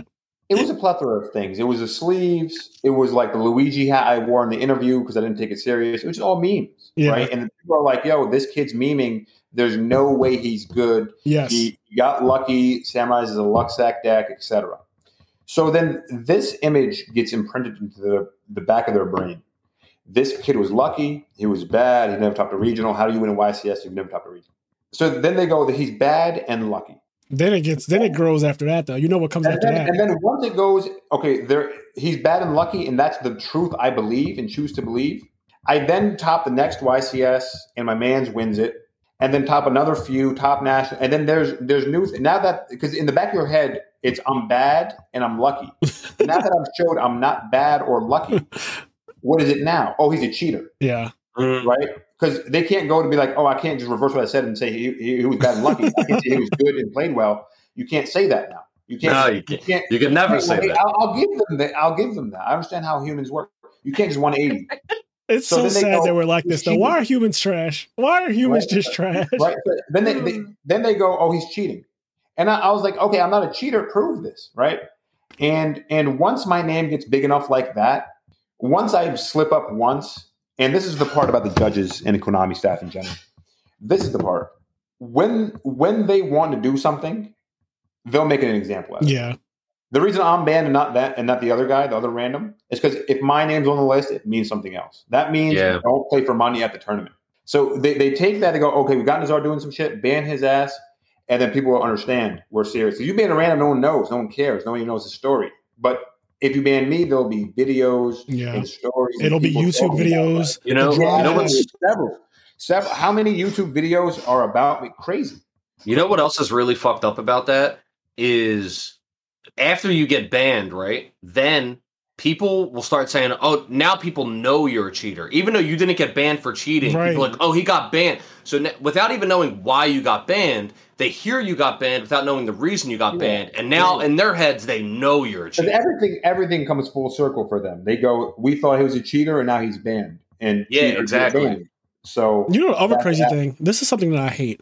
When people get banned in Yu-Gi-Oh, if I'm not mistaken, and if you're listening to this podcast, correct me if I'm wrong, but it always says, no matter what the fuck they did, unsportsmanlike conduct's cheating.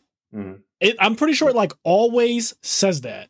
Like every single time I've ever seen somebody banned, I feel like it always says something along the lines of unsportsmanlike conduct, cheating, and I'm like, well, this guy I know did not get banned for actually anything Yu-Gi-Oh related. He, for example, like people have blown up hotel bathrooms with firecrackers in Yu-Gi-Oh's Mhm. history. Like that has happened. Uh, people have done dumb shit like pull a fire alarm, and it'll like it'll still just say unsportsmanlike conduct, cheating. I'm like, that is that just like the only option in a drop down menu when you're putting the list It- together? it- it- it- it just formatted that way, I suppose. Yeah, it's just really weird because then and, and and that's another thing. Uh, People get banned for something that's not at the Yu-Gi-Oh tournament or Yu-Gi-Oh related, and that's just that's just the Konami staff flexing their muscles because that was a person that was known. So when you ban someone that's known, you you take your authority and you really shove it down our throats and say, "Hey, listen, we can do what we want to who we want. Work within our frame, work within our parameters, or you'll get banned as well." Yeah. We understand how this game is; it becomes your live. The other And- thing that I was going to say, and I'm surprised you haven't said this yet, is uh, so when you were bringing up the judges, and this is just I've been a judge before, as you you've probably seen me in my judge uniform coming to a I field wouldn't call you a judge. Yeah, I, I I if, if I cook one meal, I'm not a chef, right? But just because you put on a judge shirt and go to Philly, I wouldn't call you because you're not a judge. You're Yeah. a Yu-Gi-Oh player. That judges for you tournament. th- they, that's exactly right. So I've been a judge before, and I know firsthand, and I, I love judging. I actually enjoy it, like judging the Philly regionals. I've never judged really anything else. Maybe like a Delaware tournament and a Jersey tournament, but basically, if it's not in the immediate area, I won't judge it. And I never judged a YCS because I'm a competitor. So you're correct. I am not a real judge in a sense of like judges who go to YCSs. I will never forego competition to be a judge. I just won't do that. But when I was judging, you know, you come across some judges who are obviously they're human, right? So they're biased. So they'll hear something like Nazar is a cheater, so then they'll just talk about it, right? Like that's just a mm-hmm. thing that people do. And it scares me to think about the idea of the people who are the judge at the tournament being biased against you already before anything even happens.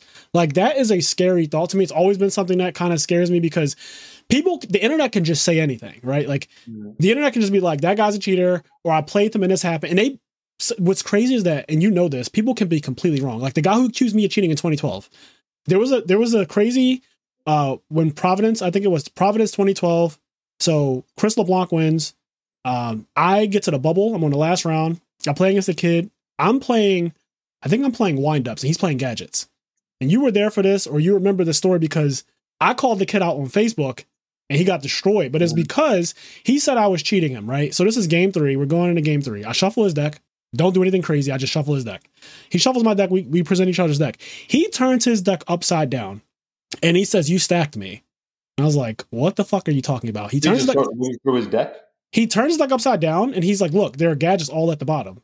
So he calls a judge, and I'm like, Well, first of all, that is just like what happened, like with the natural shuffle. I don't know why you think that like I put your gadgets at the bottom, but I was like, if I was cheating, wouldn't they just be at the top? And so he's like looking stupid, like the I eat ass Was it, face. was it like six gadgets at the bottom so you can't open one or something like that, or was it like no, it was just like four gadgets at the bottom. He Well, played. he draws one, that's great, right? And Yes. he doesn't have more than one, uh, that. Wow, okay. Maybe you know what it was. I've had that. I've had people sit across from me, and they're they're very paranoid because they hear something about it. Yep. They, they don't know what it is. They they they they believe something. I've had people look at my sleeves excessively. I've had I've beaten a person. And and he was just in denial and shaking his head, and I was like, it- it- he said it felt like he got cheated. I don't know what that feeling is like, but I, I, I, two, I, I over him so smooth that he was just like, damn, I didn't think I was going to lose this game like this. And it just felt, I don't know, overwhelming, excessive, whatever it was. He lost really bad. He, I guess he never lost like that. And he just said, wow, it feels like I got cheated. So Yeah. this guy calls the judge over. Judge comes over. Judge is like, I don't understand what the issue is. Like you have gadgets on the bottom. There's gadgets spread out throughout your deck. Cause like the deck wasn't shuffled after he flipped it over. He just like flipped it over, showed me the bottom. There's a mind you, this is the last round. There, we're at the top tables because whoever wins this is supposed to top. So there's a crowd of people behind me and behind him. There's a ton of people. It's top tables. Everyone's here. So everyone's watching. And this happens. Judge comes over. He's like, okay, well, I'm looking through the deck, and like, yeah, there are four gadgets at the bottom, but then there's just gadgets spread throughout your deck. You play nine of them or whatever. So then the guy appeals because he really, at this point, he's like, if I beat Frazier, I top. Like that's what's on his mind, and I could Okay. tell. I was like, oh, he's gunning for a game loss. I was like, he's He trying just to. himself game loss. He just he, he he took his presented deck and flipped it over and started just showing cards. So Paul Can I- comes can over. I ask a question real quick? Go ahead. Does this ever get brought up in the story? How does he know the bottom four cards of his deck are gadgets? Like, isn't Well, he turns it over, but you're not supposed to do that. And that's But you can't go look at your fucking deck, So man. Like you the- can't shuffle your deck and then look through it. so I was about to get to that. The head judge comes over now. The head judge goes, "Well, what happened?" You know, the judge ex- the judge already explained it to him, but you know, the head judge has to hear it from us now. So I explained. I shuffle my opponent's deck. We're in game three. Uh, whoever wins this is most likely going to top this event. And I think that my opponent is blatantly trying to shark me or do something weird to get a, a match win. I'm, I'm telling this to the head judge. And the guy's arguing back. So the judge tells him to be quiet, let me speak. So I'm like, I think my opponent right now is trying to give me a game loss because it's game three. It's a lot of pressure on the bubble. Whoever wins is probably going to top. So the judge is like, well, how did your deck end up face up where you saw your bottom cards? And the kid doesn't have a response at all. Like he just doesn't know what to say. So I'm like, exactly. He should have never turned his deck over to begin with. But I was like, even so, the floor judge who came over looked through his deck and was like, this deck is randomized. I mean, you can draw four. It's not out of the realm of possibility if you fucking play nine gadgets, you can draw four of them, or that four of them can be on the bottom. They weren't even in his opening hand. And so I said, and this is probably dumb, but I was so angry that I was like, honestly, if I were fucking cheating this kid, they would be in his hand. Like, I don't know why he thinks that four gadgets on the bottom of his deck is somehow me cheating, but I was like, any bad hand I've ever drawn with gadgets, mind you, I played gadgets in Edison YCS 2010 or SJC 2010, and I went 9 and 2 and got 35th place or 34th place. So I loved gadgets. I played nine gadgets in my deck. I know what it's like to draw four gadgets. So as this kid is telling me that I stacked him and put all his gadgets at the bottom when there's four at the bottom and five fucking spread out throughout his deck. I was so angry. I was like, if I wanted to cheat, if I knew how to fucking do what he's saying, they would just be in his hand. And then the judge was like, calm down, calm down. I was like, no, because this is ridiculous. I was like, this guy's trying to get me a game loss because we're on a bubble, we're going into game three, and he's just making shit up at this point. And then obviously, after everything is said and done, the head judge is like, okay, I'm going to have you guys both shuffle. I'm going to stand here and you're just going to play out the match, and that's it. So we both shuffled, presented, we played. He ended up winning fair and square. Nothing crazy happened. I was playing windups. I drew fucking awful that game. And then the best part about this story, the best fucking part is that 33rd, please. he gets 33rd fucking place. Yes. Yes. And I posted, I, I took a picture of the actual standings. Um, and I'll never forget this. And this is this is where my malevolent nature comes in. Mind you, I'm much younger. This is 10 years ago. This is Oh, no, I love it. dude. I was there with. I So this is this is 10 years ago. So you Oh, know how they post the standings, everybody runs up to it to see, and then everybody runs away. There was one guy, after everyone walked away, there was one human being by himself looking at the standings. So I look over. Distraught. I walk over to the kid who I just played in the last round, and I go, Did you make it? And he goes, No, I got 33rd. And I just fucking smiled. I was so happy because I was like, you tried to savage me and for nothing, for a YCS top. It would have been his first top, and you literally lied and tried to savage me. And that's exactly what you get. That's what I'm obviously I didn't say that to him, but i I'm- was I'm just glad. thinking it. But I I'm was glad. so happy because like one, I felt very vindicated at the fact that the judges Oh, literally investigated. They, like the judges did their job. They investigated. They were like, "This doesn't make sense." Also, why did you turn your deck upside down? Like we're still trying to figure out I would have given him a why you turn your decks up. Yeah, he just he just took his deck and no, that's that, that should have been a game. It was there. insane. The whole thing was insane. Um, the people in the crowd were vouching for me. Like uh, Frazier didn't do a single thing. Like he just shuffled his deck. We watched. He didn't even. I don't. So I have this thing, Nazar, and I I did this a long time ago. Like after I won, I realized that I didn't want to be labeled as a cheater or anything like that. So I shuffle people's deck face down. I've been doing this shit for over 10 years when I play Yu-Gi-Oh! If you ever watch me shuffle, I'll do the shuffle where I literally do not turn your deck on its side because I hate when people do it to me. I hate it. I literally, if you turn my deck on its side to look at my bottom card, like I will literally grab my deck back, randomize it again, and then give it back to you and tell you, do that again, but without looking down this time. Like Mhm. I, I am super anal. Everyone who's ever played me has like known that I stare directly at you while you shuffle my deck. I look you dead in your eyes. And if you look down at any point, I take my deck back, I shuffle it again, and I'll tell you to do it again without looking down. I am very aggressive about it because I hate the idea of someone trying to manipulate the randomness of Yu-Gi-Oh! Like you cannot manipulate the variance. So I don't like to pick people's deck up on the side and shuffle and all that stuff. I just do this little face down shuffle that I do. And I give you your deck back. So I was doing that, and for him to say that like I fucking magically David blamed his deck, I was so angry. But yeah, that that was my like little aside about uh about Maybe- Yu-Gi-Oh! and just how people just I say anything. think. I, I don't know if he if he actually wanted to savage you like that. I don't know if because his plan sounds so bad. It's terrible. it was a Uh, Maybe, terrible maybe idea. he was just that nervous and everything got worked up, and he was playing against a YCS champion that's playing super smooth and clean and every. I'm telling you, it happens. Where Yeah. I, you beat somebody and it's everything's super smooth and clean, it doesn't look like reality. You don't look like every other opponent, so they have to think something's up. Why is it so different? Why is this person playing so clean? Why is everything coming out so fast? Why is it? Why is he so confident in his play? Yeah. The way you present yourself, the way you carry yourself, is going to give that impression on people. That's. That's all I've gotten from people is that kind of impression. Where it's like, why is it like this? Why is he? Why does he? Why does it feel like he's propelling himself so much higher? Yeah. when he's actually playing this. Why is this? Because like you're taking it more serious. You have a cleaner mat, better sleeves, shuffling better, more courteous. All those things. He, he does some egregious. He does some egregious thing like that. Obviously, he's not used to opponents like you, where you're good and and you play against other good people, and the match is like that, and it's a gentleman's match, and no one's savaging each other. Things like that happen. You know, Yeah. people get trusted, people are clean, but then you get those people and things like it's happened to me. It's happened. People have just said things, and um, one guy called over a judge and just wanted us to get deck checked before the match and things like that. Before the match? Yeah, we sat down and he he didn't sit down right away. He was already talking to the judge. Sat down. We got deck checked that round at a at a regional. Wow. Yeah, he just wanted it. Yeah, see that that's the type of stuff that make me said- I mean, listen, he I, I didn't ask him anything about it, um, but he said, "Oh, I just wanted to make sure because I felt like my deck list wasn't whatever it was. We were like five and zero at a regional. Yeah. Um, he he decides to deck check himself now. I think he just wanted to beat me and hope my my sleeves were marked and didn't want to play against me and get cheated and lose. I guess so. Came back clean, um, and that's what it was. he had to hold that. That's how it is. No, there- there- There's there's a lot of things like that. You'll you'll, you'll notice that, and when even at locals, it happened like that. I, I had a guy do that, and he, and it's it's amazing to me that people think that there's so many cheaters like that, even at a, like a local level. There's almost no prize. What do we? what do we Yeah, that is crazy.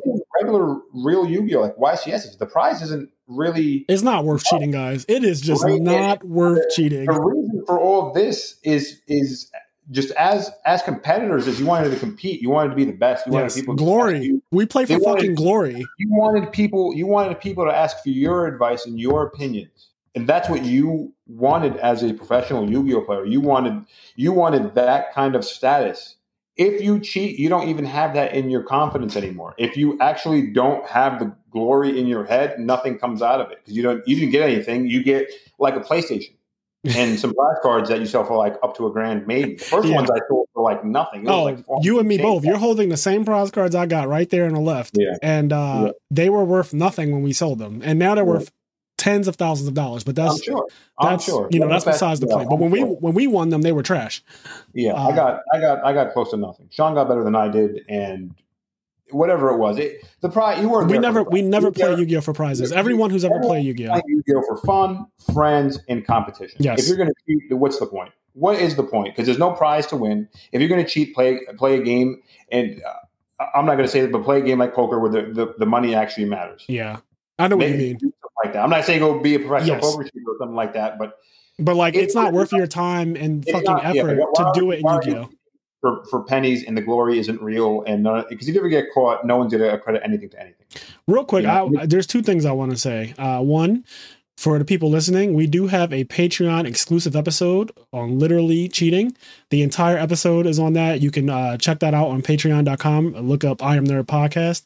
But yeah, there's a whole episode on cheating, and we actually list a couple of cheaters in Yu Gi Oh's history and like stories that I've witnessed and stories that have been told to me and all kinds of stuff delving with cheating. So if you're interested in more of this type of conversation, check that out. The other thing I was going to say though, Nazar, is that when I listen to you speak from your old mindset when you used to be a god, it sounds to me like your skills translate into modern Yu-Gi-Oh! Actually, like I think you Yeah. would be good in modern Yu-Gi-Oh! And I'm not obviously I'm not advocating for you to come back because I myself still don't play modern Yu-Gi-Oh! Mhm. Um, and I just think that like my life has been better since I stopped playing modern Yu-Gi-Oh! But I do think that the things that you speak about, about how you play, how you think, how you deck build, all of those things translate into what makes people good right now.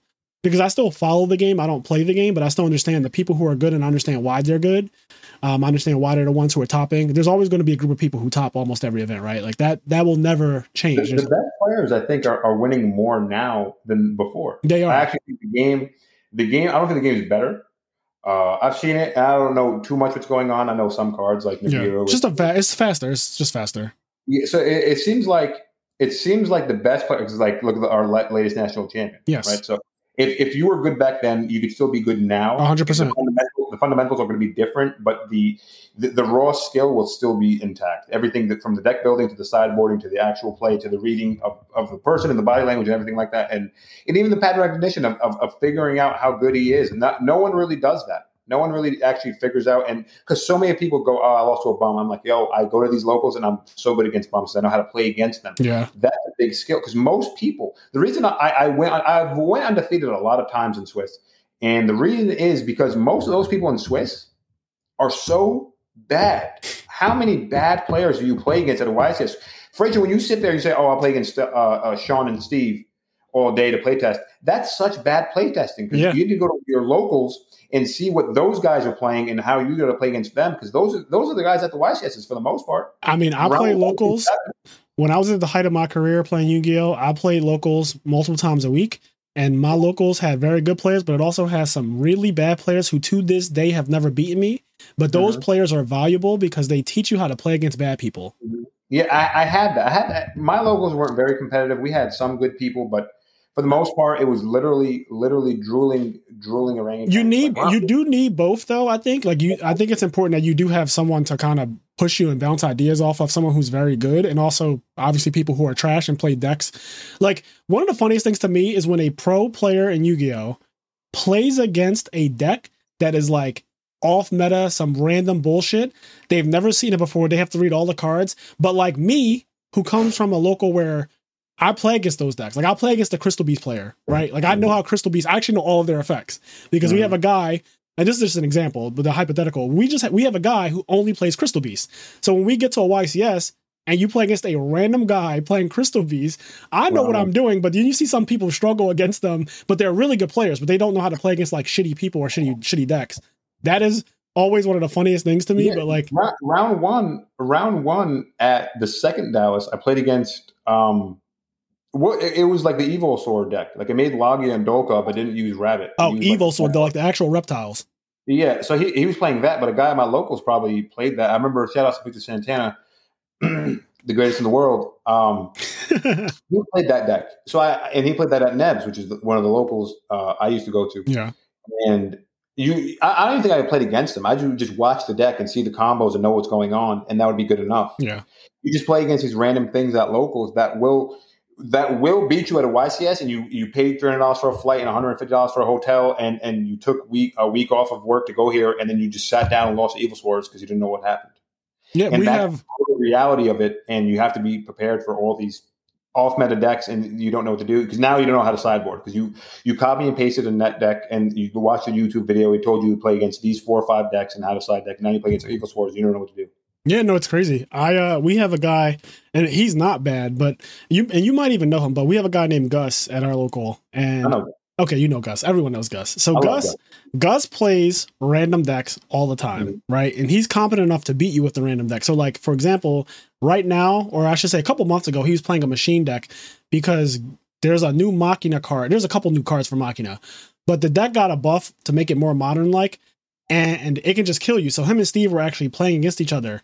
Steve was playing the new punk deck when it first came out, uh, doing the crazy punk combos, and, and Gus was playing his machine deck. And Silverman could not get a game.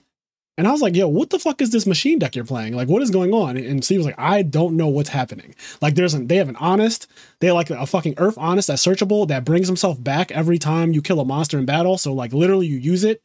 Imagine Honest said, discard this card, gain the attack of the other monster, and then when when your monster applying this effect destroys a monster in battle, return this card to your hand. That's what it says. Like this card card is fucking continuous honest. Yeah. fucking card is crazy, right? So like Yeah. he's beating Steve, they're going back and forth. And I was thinking to myself, this is an example of a situation where you could play this at a YCS. Like if Steve played this guy playing that Machina deck at a YCS, he would have no idea what's happening. He would have gotten 2 0'd and be like, yo, the Machina deck might be nice. I have no idea what to do. I don't know what to side. Like he just killed me. But it's Mhm. important that you have these experiences. And Gus is one of those people that around our area, he always plays. Like right now, because it's new and it's expensive, he's playing uh, Spright. But the second Spright becomes the absolute best deck in the format, he will not be playing it. Like Mm. the second it, like when we get to a, a YCS or whatever is coming up that that deck is legal, the second that deck is the best deck, he's like, all right, I need to just play something else. And then that's how I end up learning a lot of the time. These random off meta decks that like people don't know how to play against, and you get to a YCS and then you play against it. It's like I actually know how to beat the shit out of this deck. Like for example, Yang Zing, Mm, deck misses timing on everything. yeah. I have a guy locals who always plays it. I just having, destroy having it. the that that that just te- if you just have the technical knowledge of how to like MST and differential at the same time or Yep. something like that. Yep. You know how to just like board wipe and stuff like. If you just have the technical play, you can beat these kind of people. And then if you just have the fundamentals to to to to learn how to play against the bad decks and the bad people, Yeah. you'd win a lot of rounds because most of your opponents are going to be bad. So if you practice at locals, don't practice against the pros because those aren't the people you're playing every single round. Yep. One through seven, you're going to play against like six people that don't know what's going on. You know what I'm saying? And then if you want to be 7 0, you're going to have to beat the one good player. you know what's And know interesting? to beat- you just have to know how to beat the bad person. What's interesting is that I've found the longer I stay undefeated, the easier the tournament is for me. Yeah, because you're playing against better people. Like if I am 6-0 at any event, which has happened a couple times, I feel like those are my easiest tops. Whereas when I'm I lose round one or two, it's not difficult because oh, if I lose again, I'm probably out. It's difficult because the people I play are fucking. I play like some of the craziest players when I'm X and one, but when I'm literally undefeated, I play against a guy and I'm like, how did you make it? How did you? Mhm. Who are point the five people out who you beat? Like, please show me the five humans in this room that you beat with that deck playing the way you just played me because it's it's like baffling. You'll play somebody at 9-0 and you're like, how the fuck did this guy beat eight Because people? what's, what's happening is he's playing against the other people that aren't as good as you. Yeah, And they don't know how to play. He's playing against Steve that doesn't know how to play against a machine that. yeah, You know what I'm saying? It's playing against things like that. it's And you crazy. down if, you, if you have the experience and the actual fundamentals to be a bad player, it's easy. Because I've seen that a lot. I've been, I've, I've finished uh, day ones of YCS and nationals um, undefeated a lot, and it's because people are are so bad, so bad. And and once they get to 6-0, 7-0, and they're feeling confident and great, and because now they're not as tight. Yeah, Now they're more comfortable with it. They're happy. Their friends are coming over, you know, Yep. giving them a high five. They're at table one. You know what I'm saying? Oh shit, table one. And then they get to a feature match. And this is where I excel because they choke. And oh, I shine forgot about spotlight. feature matches. How do we not talk about feature matches? You have to bring up ours because our, ours is amazing. Um, Which one? The one in uh, Dallas? Dallas, yeah. Yeah, that one got a lot of. That was the, the whole room was there. The whole room was there. We can talk about that. Let's talk about that after this. Um, a, a lot of these people. Wait, wait. Before we hold on, I want to I want to point out that the podcast started with a question that has not been answered, and that's and that's that's why you don't play Yu-Gi-Oh anymore. What Konami did to you in your second ban. So before we do the next topic, we got to round out the first question. Okay. That's okay, let's, crazy. let's get back. let- Okay, let's okay, let's get back on track. Okay, so that was the first ban. So I, I was banned for a year. Not I that was the reapplied- first ban. Fucking crazy. I reapplied after that. Got got back in. Um, the second ban, and this is this is why I think judges, most judges are, are assholes because they, they they just have this authoritarian mindset where they have They're like just- police. yeah, they, and police have the same mindset too. So, but in reality, all they are is just like a fat Yu-Gi-Oh player in a shirt, right? It just says judge, and but they, because they see me, Oh, and now God. they can flex their muscles and say, if I do something um, egregious to Nazar, then I would feel more powerful because Yes. I could take this high status man and embellish something into him. And it- whether it's a ban or a punishment or making him go from here or there or not making him talk. So I'll tell you what it is now. Okay, I went to a regional in Jersey. It's me and Sean, of course. and one What of our year is this? Uh, 2014, I think. Qliphort.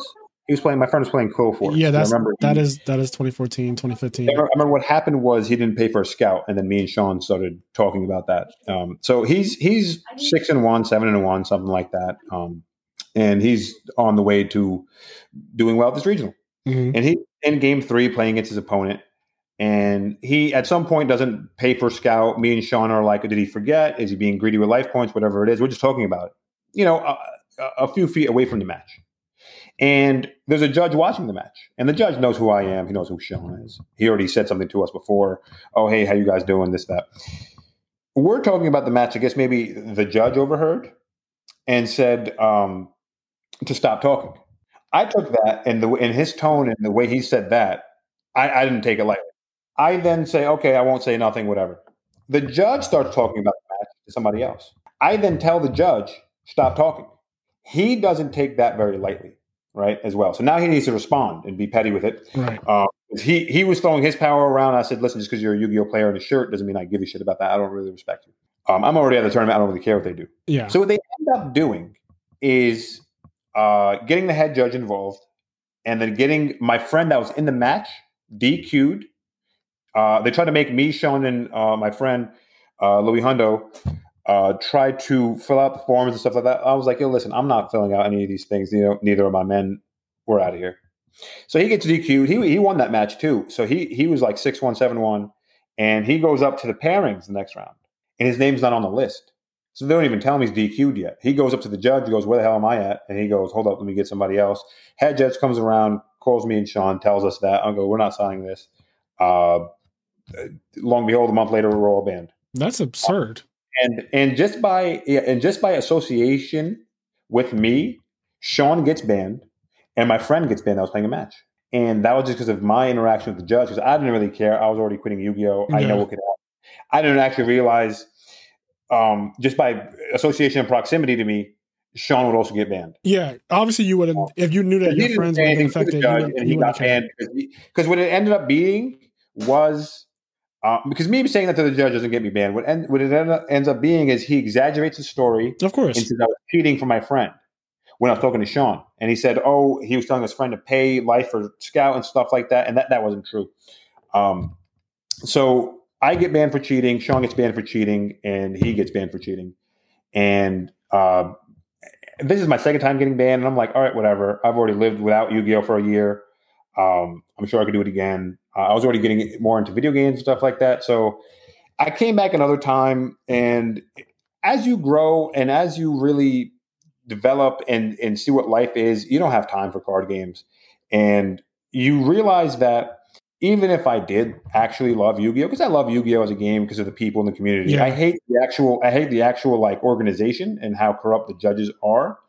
Because I, I came back again and I I think it was YCS Chicago, and I went nine and two, and I had really bad tiebreakers, and I knew that because I lost round one to some bum. And as they're calling down the names, me and my crowd are all like, "Oh shit, already get a call." We get to like 25, 26, we're at 30, 31. We're all holding tight. Hopefully, I made it. 32 gets announced. It's not my name. yeah. Head judge then goes, and in 33rd place, Oh shit. the only person with the qualifying amount of points to not make the top cut, Nizar Sarhan. And they just single me out there.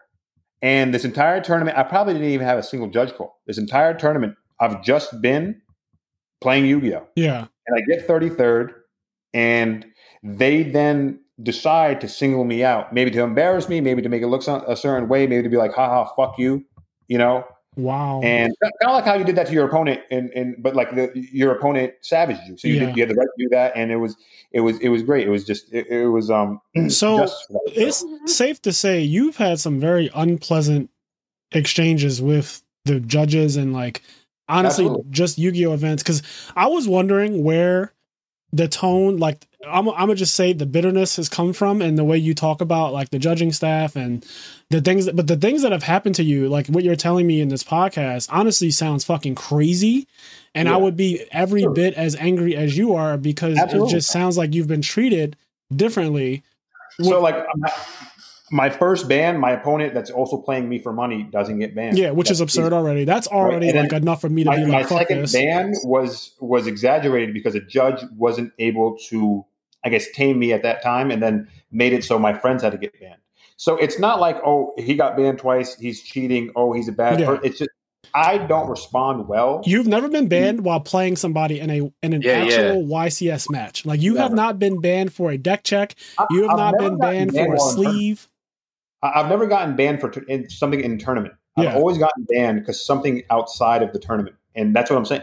They pull their muscles to make an example because I'm not even a Yu-Gi-Oh player at that time. Whatever tournament I was at, I was already dropped, and I was just in the room. Yeah. and, You and. Me talking, yeah, and then me talking to Sean, and then the judge uh, feeling that way about what I said to him uh, when acted in, in that situation because he didn't pause the match when me and Sean were talking and say, "Hey, you can't talk," or "Hey, I think this guy's cheating because he got advice."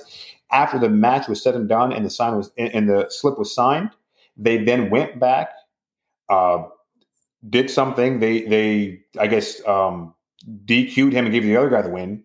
uh, and then posted the parents like that, and then tried to ban us, and got away with it. And that's that's just been my experiences. Yeah, with judges. you're speaking from this and, is your and truth. And, and the judges look like look at me in that way um, because of all the rumors, because of all the thi- like the sleeves, the Luigi hat, uh, the no regional tops, the winning out of the blue. He's What's the sleeves? dude. That you've mentioned the sleeves like eight times now. What's the sleeves? These like these like five D's sleeve or something, some like blue eyes dragon sleeve or something like that. I had some like little kid sleeve. They weren't the PC whites. Okay, okay. So, like what's cut? And You had young ball sleeves. that was the first YCS they started doing that. Yeah, maybe the product wasn't moving. They were like, let's just get these, let's just make the product useful, wasn't moving. right. So like now it's on pictures in the in the Yes. feature match. All the, all the sleeves that are, are selling are PC white. So Yeah, now it's on pictures of the of the feature matches. Oh, I want to be like that guy that's in the top cut. makes sense. Marketing. Sleeves. And so they're doing things like that. So then they see this young kid with no regional tops, no credentials at all, no other tops at all, using these sleeves. They have to assume I'm just a lucky kid. And then and then once I make it so it doesn't seem like luck because I keep uh, doing other things at other events, they have to then go, he's cheating because you couldn't go back to the. So everything just came full circle to give me a bad image, uh, and the and the judges took advantage and and they could exploit their power. And here I am. And that's why um, they're all like that. It- It's the same thing. Anybody, because like, what's a what's a what's a judge? It's it's it's a it's a Yu-Gi-Oh player that wasn't good enough and didn't want to compete because that's way better than being a judge. Being a competitor you, you flew there and you got nothing. To- You you'll fly to a YCS to judge and get nothing as compensation. For you to go to work and, and fly, you're gonna get nothing. What, you- what did you get for judging a YCS? Packs? I actually don't know 100%. I'm not even going to try to guess because I've never done it. I know the one thing that they usually get if they traveled very far to kind of help with it is a is a special mat. But as far as what product they get, like how many packs, I genuinely have no idea because it's never even been a slight thought in my mind to judge a YCS. Like I just Yeah. have never even that does not speak to me. Again, I'm a very competitive person. I'll play Yu-Gi-Oh for the glory. So every time the idea of judging a YCS has come up, I was like, I decline. Like I just, I'll pass. So I, I, I do believe because judging a YCS seems like it's such bad EV that the only real payoff is the the the badge you wear, the shirt you wear that says judge. You get to tell other Yu-Gi-Oh players, your peers, what to do, where to stand, what to say, when to get up, when you can't get up, and things like that. And and they ask you questions, you tell them the answer. That's what they want because they were probably just like a fat Yu-Gi-Oh player that sucked and said, "Oh, I want to learn the rules and and do all these things." I Oh can tell God. these Yu-Gi-Oh players because at no point, at no point could a could like a a sloppy bad Yu-Gi-Oh player ever best me. But if you put on that Konami shirt, that judge shirt, you have a chance now because you have authority. And I'm just a player. And this that's, is and that's, that's, so and good. that's happening with how many notable players have gotten banned as opposed to just the randoms. The ratio isn't even there. Maybe one out of every hundred player, hundred players is is actual notable player, but maybe ten percent of the list is known people.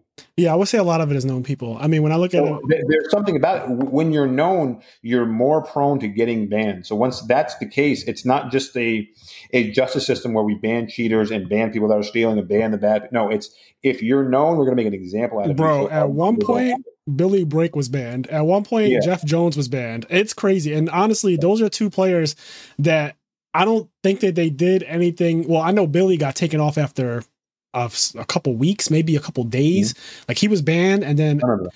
and then he got unbanned. But that the fact that Billy was up for consideration to be banned, like you know, me and Billy have had our differences, but at no point do I think that Billy is some kind of savage cheater or or would do anything to mm-hmm. collude or anything weird like that. Billy loves Yu-Gi-Oh more than probably any human being I know, and so like when he got banned, I said, "Oh shit, this is like."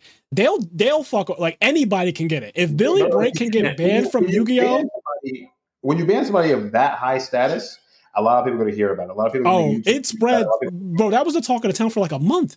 For Yeah. a month, Billy Brake being banned was like the biggest story in the world. They're going to respect the other people are going to respect um, Konami even more.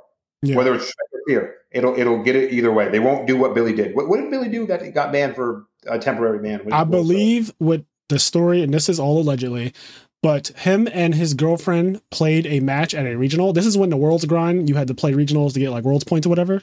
Um, so him and his girlfriend played a match, and I believe that before the match even started, like they had, she had already said like I'm not playing I'm not going to win or whatever and just signed a slip or something like that.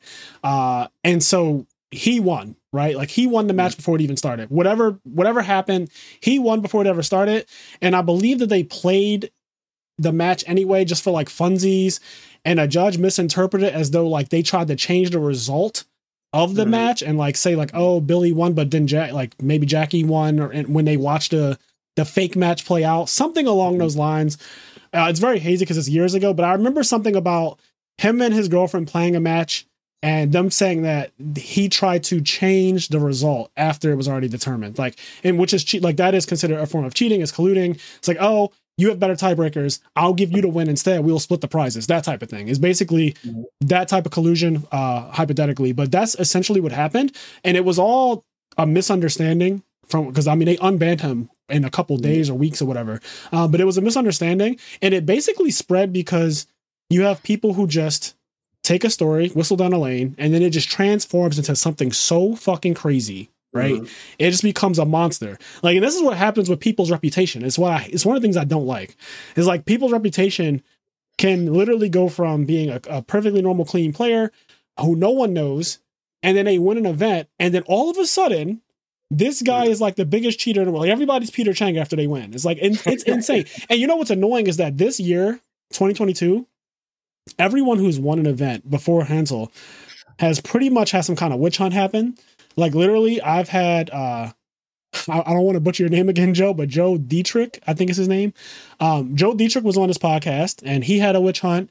Uh, and then apparently Hani, who was his opponent, who the incident happened against, there was a witch hunt with him. And then after that, the guy who won, I think Elijah Green, there was a witch hunt with him. And it's just been this thing where every time somebody does well and wins one of these YCSs, I keep on seeing the Yu-Gi-Oh community talk about all of this shady shit. And I played them in round six. And it's just like, it's annoying because I don't remember it being like this. Like I, people used to just be able to win and go about their business, and now it's like, nope, he won. He must have been doing something. Or the what, here's what the other thing that happens in Yu-Gi-Oh. And people, I guess, when you're spectating, everyone's a perfect player when you're spectating. Like everyone's the Yeah. best player in the world when they're spectating.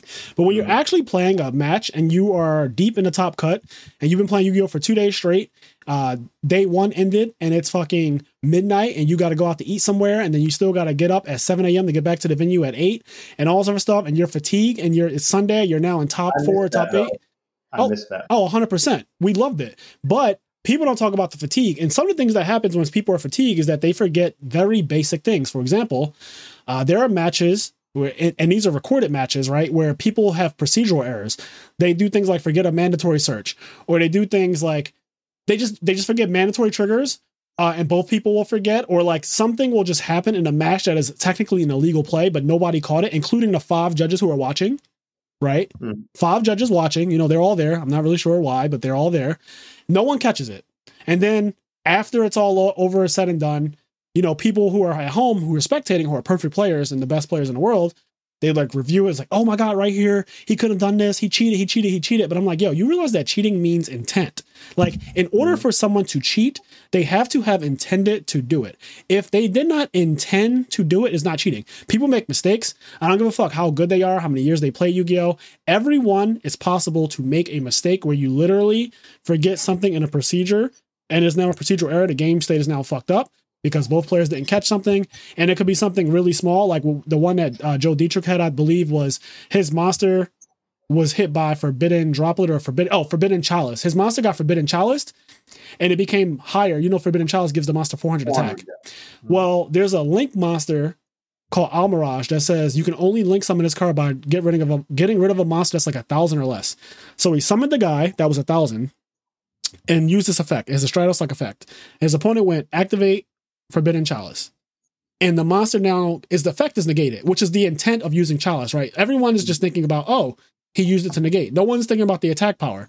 So then the opponent then takes the 1400 monster and links into Almiraj, does full combo after that, right? Like he does his full combo. And no one caught it. The judge is watching it. Everyone, like, no one caught it. And people were like, oh, he's a cheater, he's a cheater. But I'm like, do you realize that at that moment, the only thing that both players were thinking about was, I want to negate that monster's effect? Like they Yeah. literally forgot that Chalice gave 400. And yes, that is, you know, that is their fault that they forgot that Chalice gives 400. But I'm telling you, it's not intentional that the guy went into Almiraj. Like he didn't do it like, oh yeah, let me let me see if he catches me and like I'm going to go into this monster. If he tells me I can't Yeah, do I'm it, Sure, sure. so it's just one of those It's things. It's easy to say that from a stream or something like that. Yeah. It, it gets popular, it catches wind very fast. So I, I understand that. They, they do things like that all the time. Then on the other hand, you have shit like Peter Chang, and oh, I, I knew him personally, unfortunately. And yeah, no, he, he was like an egregious cheater. He's well, trying to cheat locals and it's stuff like it's that. in video against me. I, have seen him like cheat like a mentally handicapped person one time. It, it's really bad. It's really, it's, it's, oh my god! it's, it's, it's sad. It's because he's so um he's so greedy. Um Oh, and, and I, I recently figured out why he was because he was a he was a Yu-Gi-Oh vendor and I and I figured out why he was so greedy and wanted to always win so many packs and make so much money and uh, do all these things. He actually has a substance addiction. Believe it or not. Oh, Yeah, okay. yeah. And um, uh, I have. I have colleagues that have colleagues that are friends with him or no friends of his and have mutuals, and they say uh, he still maintains it.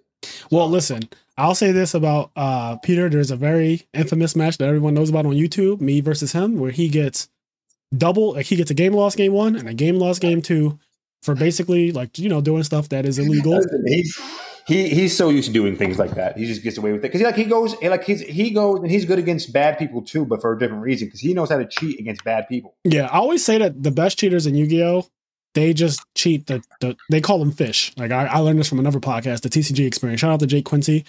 Um, but they they call them fish, like the regular people who are not known players, who are not the best players, the people who you just play rounds one, two, three, and then sometimes Mhm. round seven, because who the fuck did they beat six rounds in a row? But like they did it. Yeah, Th- Those people are called fish. And so they just cheat all the fish. Like if you just, oh, who are you? Like where'd you come from? Whatever. Like, oh, this is my first YCS. Like that guy's getting cheated.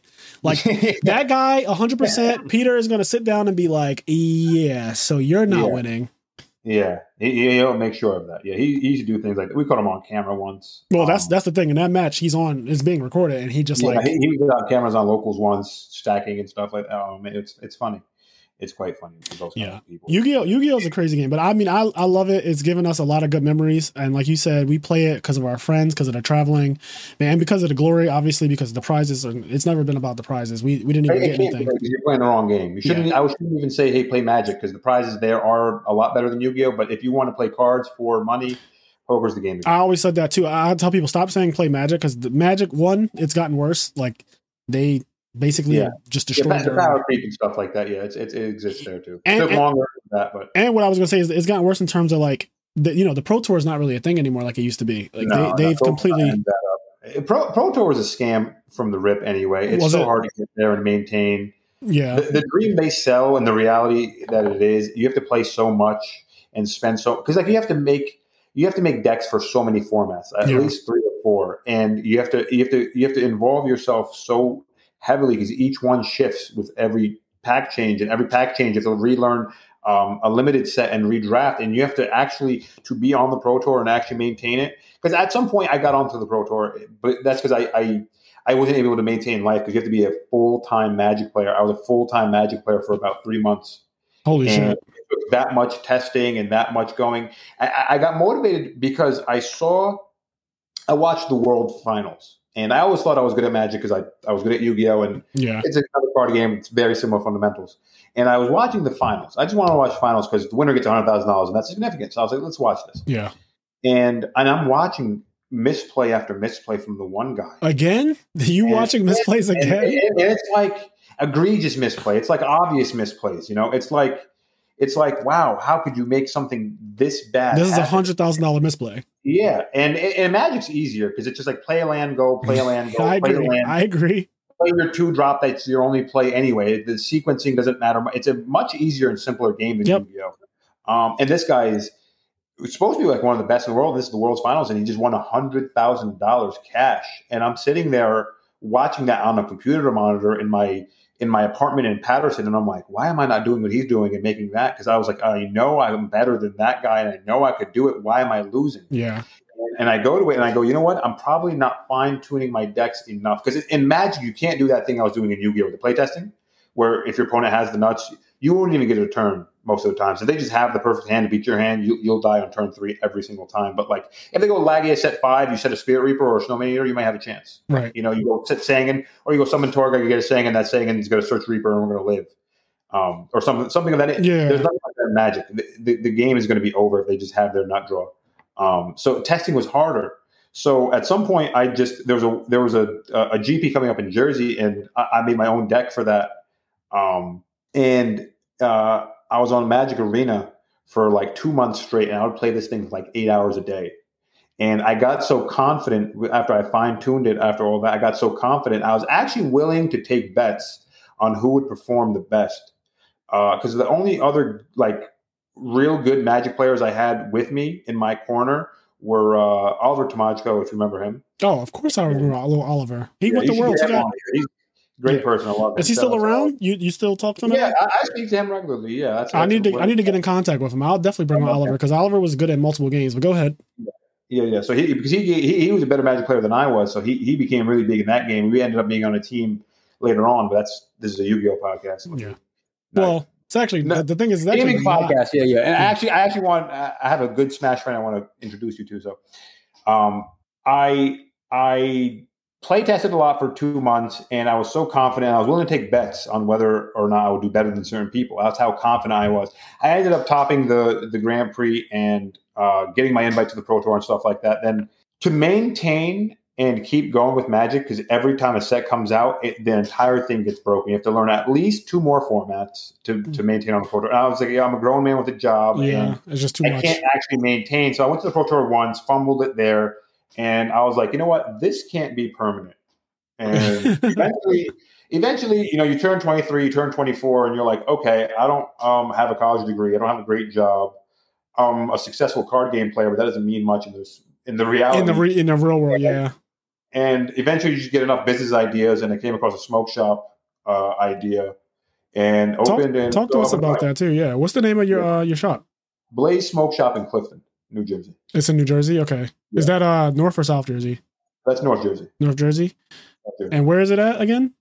Clifton, uh, 675 Van Houten, Blaze Smoke Shop. You could put it into Google, you'd see it right there. Yep. Yeah, that's dope though. You so you opened up a smoke shop, and what what exactly uh what type of products do you have there? Oh, it's all smoking accessories, papers, hookahs, um, vapes, blunts, glass, so much. It- it- the thing keeps going on because there's, there's, I I don't want to put anyone on blast, but there's other substances I sell for people that need things like that, like kratom and things like that. Yeah. Uh, Delta 8's really good. It's a new hot thing. It's like a legal weed. Uh, gets you high the same way and stuff like it, it, It's really crazy. The, the, the amount of things I sell is if you're not a smoker, you would walk in and be like, "What's like 99 percent of these things?" Yeah, that's me. Well, I so much, I'm so, so terrible when it comes to it, but a lot, I have a lot of friends, obviously, because I, you know, I'm I'm old now, and I've experienced a lot of life. So I have a lot of friends who love their their trees. They love they love all of their things to get them uh, inebriated, and and there's nothing wrong with that because now Yeah. you know weed is being legalized pretty much everywhere, Yeah. and actually there's a dispensary two blocks away from my apartment. Like there is a Really? full on dispensary two blocks away. Great, So great for the economy. Great for the economy. I actually didn't know too much about smoking, just like hookah and stuff. yeah, People like Sean and stuff were like putting me on to smoking and things like that. What you should carry, what's this for, what's Yeah. that, and things like this. I actually I didn't have much smoke shop experience. I just I came across um, an old friend of mine that had a smoke shop, and his smoke shop looked run down and dirty. There was broken glass in places him. that smelled like shit. The bathroom didn't have a door, so it always smelled like shit. what? Not the And he- bathroom didn't have a was, door. he was driving like a brand new Range Rover and stuff, and had a house. And I was like, "Yo, bro, you're, you're Well, because he didn't put any money into the shop. You know, and I'm like, your business looks like shit, and it's up and running, and you made enough money from this like shithole." And I was like, "Listen, I'm a lot smarter than you. I know business a lot more than you. I'm I'm way more efficient in numbers with you. I'm going to be able to do this a lot better than you." And then I, I opened my own smoke shop, and then it's it's been great. Thank God. I'm I'm very glad. Damn, hell yeah. Yeah, I'm glad for you, Nazar. I'm, I'm very glad that you found what you want to do because I think that one of the hardest things for Yu-Gi-Oh players, especially, and this is just speaking from experience, is finding what where we belong in life outside of Yu-Gi-Oh. Because we kind of tend to get lost in those years while we're playing Yu-Gi-Oh is like the only thing in the world. Oh, I've seen I've seen I've seen a lot of my you know exactly what I'm talking about. Their a whole lot of my life. friends now. Listen, I talk to you guys every day, guys. You know, you know who you are. You guys fell victim to this. You guys were Yu-Gi-Oh players. We're all Yu-Gi-Oh players. No one came and picked up the pieces. You just kind of drifted away, and then we're now sitting here in our thirties. Um, yes. and it's not looking great. You know, because we're going to be sitting here in our thirties, and then it'll be forties eventually. And where are we now? yeah, you got to figure something out. I had I had the time to sit back and relax when I was banned and really realize like, yo, what's life without Yu-Gi-Oh? You can still keep up, you can still talk to your friends, and I did that for a few years. And shout out to all of them for even keeping up with me. You realize you're there for the friends anyway. Yes. Maintain your friends. Still travel to events. Don't even play. Just go there and hang out. You know, keeping up the game. It's it's if you want to be competitive, sure, it's gonna be hard to keep a job or a business or a family or relationships or anything like that. If you're going to actually be playing and competitive, Yes. that takes a lot. That's what I realized. I I can't sat do there hours a day. Uh, I would come home from school and, and put my book back down and pick up my Yu-Gi-Oh deck and just start shuffling and, and, and playing against the, the, the guy that draws the best every every game. You know, I would do that every single day and three, four hours a day, put the radio on and, and keep doing that just to get my skills up. But if I were to do that today, I don't have time for anything. I have to call someone else to, to come watch a shop while I'm here doing this. podcast. Listen, It's you tough. you It's know tough to be a good Yu-Gi-Oh player, good card game player. It is. and is. maintain in real And, life. and speaking uh, as, as a person who was on that grind, who was topping everything and doing really well, and speaking from one to another, it's it is difficult. I concur with that because you have to put in a lot of hours to stay at the top. You can't just pick up a deck, show up at an event, and expect to win. Realistically, like realistically, it's just not going to happen. I don't care how good you used to be. Like I could not just pick up Spright tomorrow and be like, yeah, I'm going to go win the next event in Niagara. Like that's not going to happen like that. I would have to play test for hours and do a lot of research for hours. And now that we do this podcast, which is something that I love doing, being a content creator, which I never realized that I would like Yeah, this, this but. Uh, this is- hopefully, hopefully I can get back on this another time. A hundred percent. Uh, This is something that I love doing, and I didn't know I would like doing this so much. But this takes time to do a podcast. People think that we just get on here and talk, and it's not. It's really not that simple. Uh, Honestly, the episodes that are not Yu-Gi-Oh players, there's so much research that has to go into it, and also absorbing content. Like in order for me to do an episode on, let's say, The Boys, right? The the show is like really popular, but I have to watch three seasons of this show.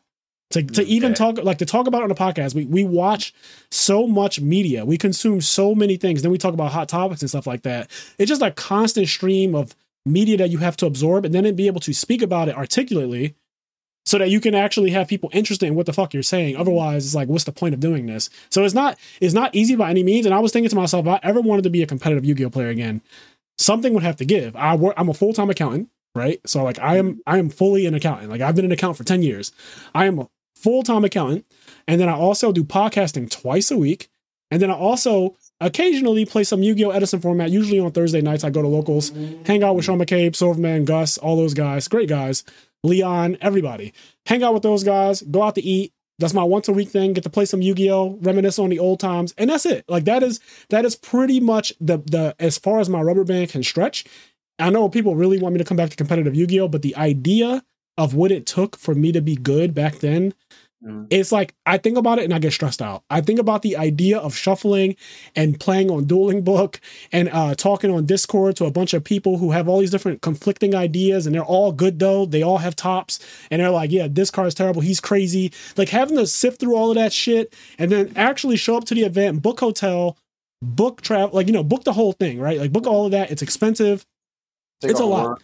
take off of work. It's a lot. Like it's a lot to make being a competitive Yu-Gi-Oh player or a competitive card player in general, and also trying to maintain a life outside of that is very, very difficult.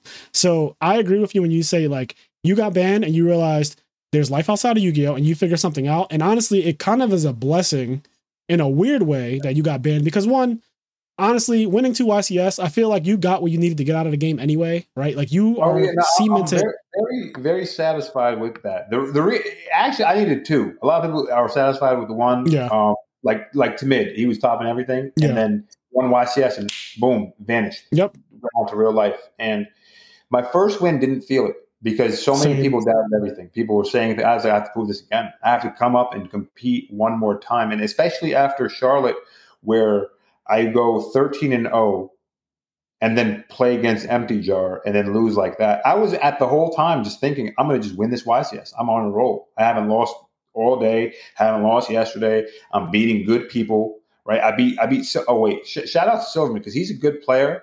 But man, you played our top 16 match at that Charlotte really bad.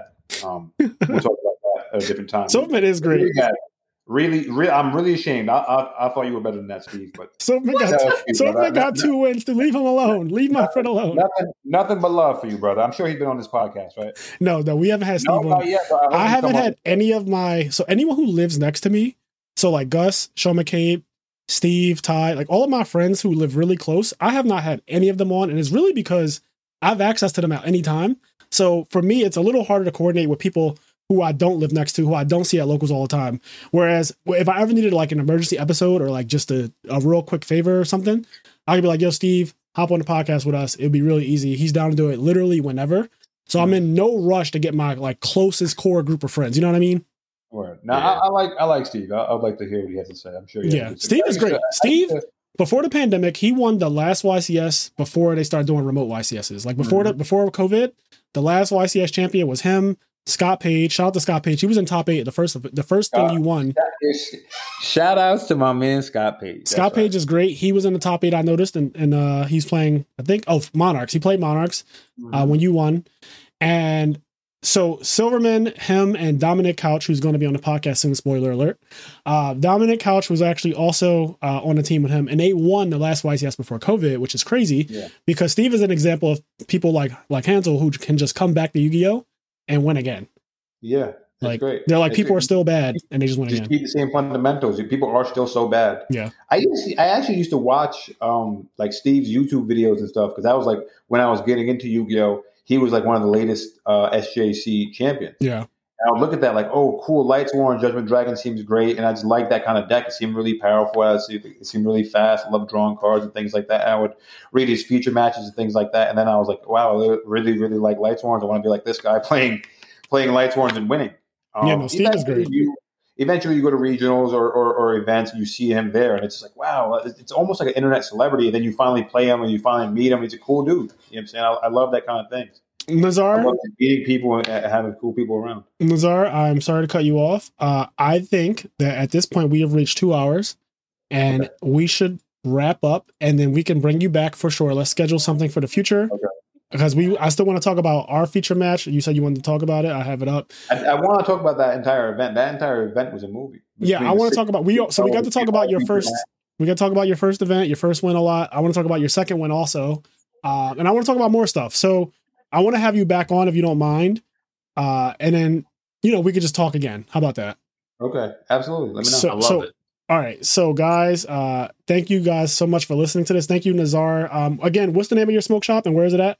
Blaze Smoke Shop in Clifton, New Jersey, six seventy five Manhattan. And then you want to give any shout outs to anybody or any stores or anything like that? Any anybody, any stores? I'll tell you. what, Uh, first and foremost, shout out to my right hand man, Sean fucking Cooper. I love Sean. That's, that's, he was the really stepping stone for me. I wouldn't be there doing it without him because he kind of got me into the group with the other guys and gave me a chance to kind of like, all right, yo, including Nazar in the travel plans, we're taking him to a YCS and things like that. We're taking him to a regional, things like that. You know what I'm saying? I kind of, kind of, because I was kind of too small and young for the group. I kind of didn't really fit in as much. He kind of said, yeah, yeah, I, I kind of fuck with you. Let's go, let's get this going. So shout outs to him first and foremost. Okay. Well, yeah. I, I mean, that's and, and for nothing wrong with. stores, and for stores, um, final turn have Edison tournaments on some random Thursday. That store has Edison tournaments on Thursdays. No, I'm telling them to have that. Okay. Anyone that listens, I'm sure we're going to get a thousand Yugo players to listen. Um, yes. You go to This- final turn, tell the owners Nazar lives not too far, and he wants Edison locals. This might be the biggest Yu Gi Oh episode, which would then be the biggest episode of the entire podcast. I'll just tell you that right now because Uh, I think that a lot of people are going to like this one. We, we have so much. I want to talk about my man's the Lotus. I can't think about him. There's a whole thing. Blake the about- Lotus McCurry or whatever. We, we, we could make that an entire episode next week or something like that. Yeah. Yeah, let's do this again. Stay, Uh, tuned for part two. It's coming in hot. I promise. You haven't seen that. yet. okay, well, this is just the intro, guys. So as I always say, do the things that make you happy. Uh, and uh, I'm gonna let I'm gonna let Nazar go, get back to running his successful business, Thank you very much. Yes, and sir. we will have him back on the show for a part two and possibly possibly a part three as well, because I think that this is one of my favorite episodes that I've ever recorded. So there's that. All right. All right. Peace out, guys. Peace, Peace out, everybody. Peace out. Thanks for being on. Of course. right.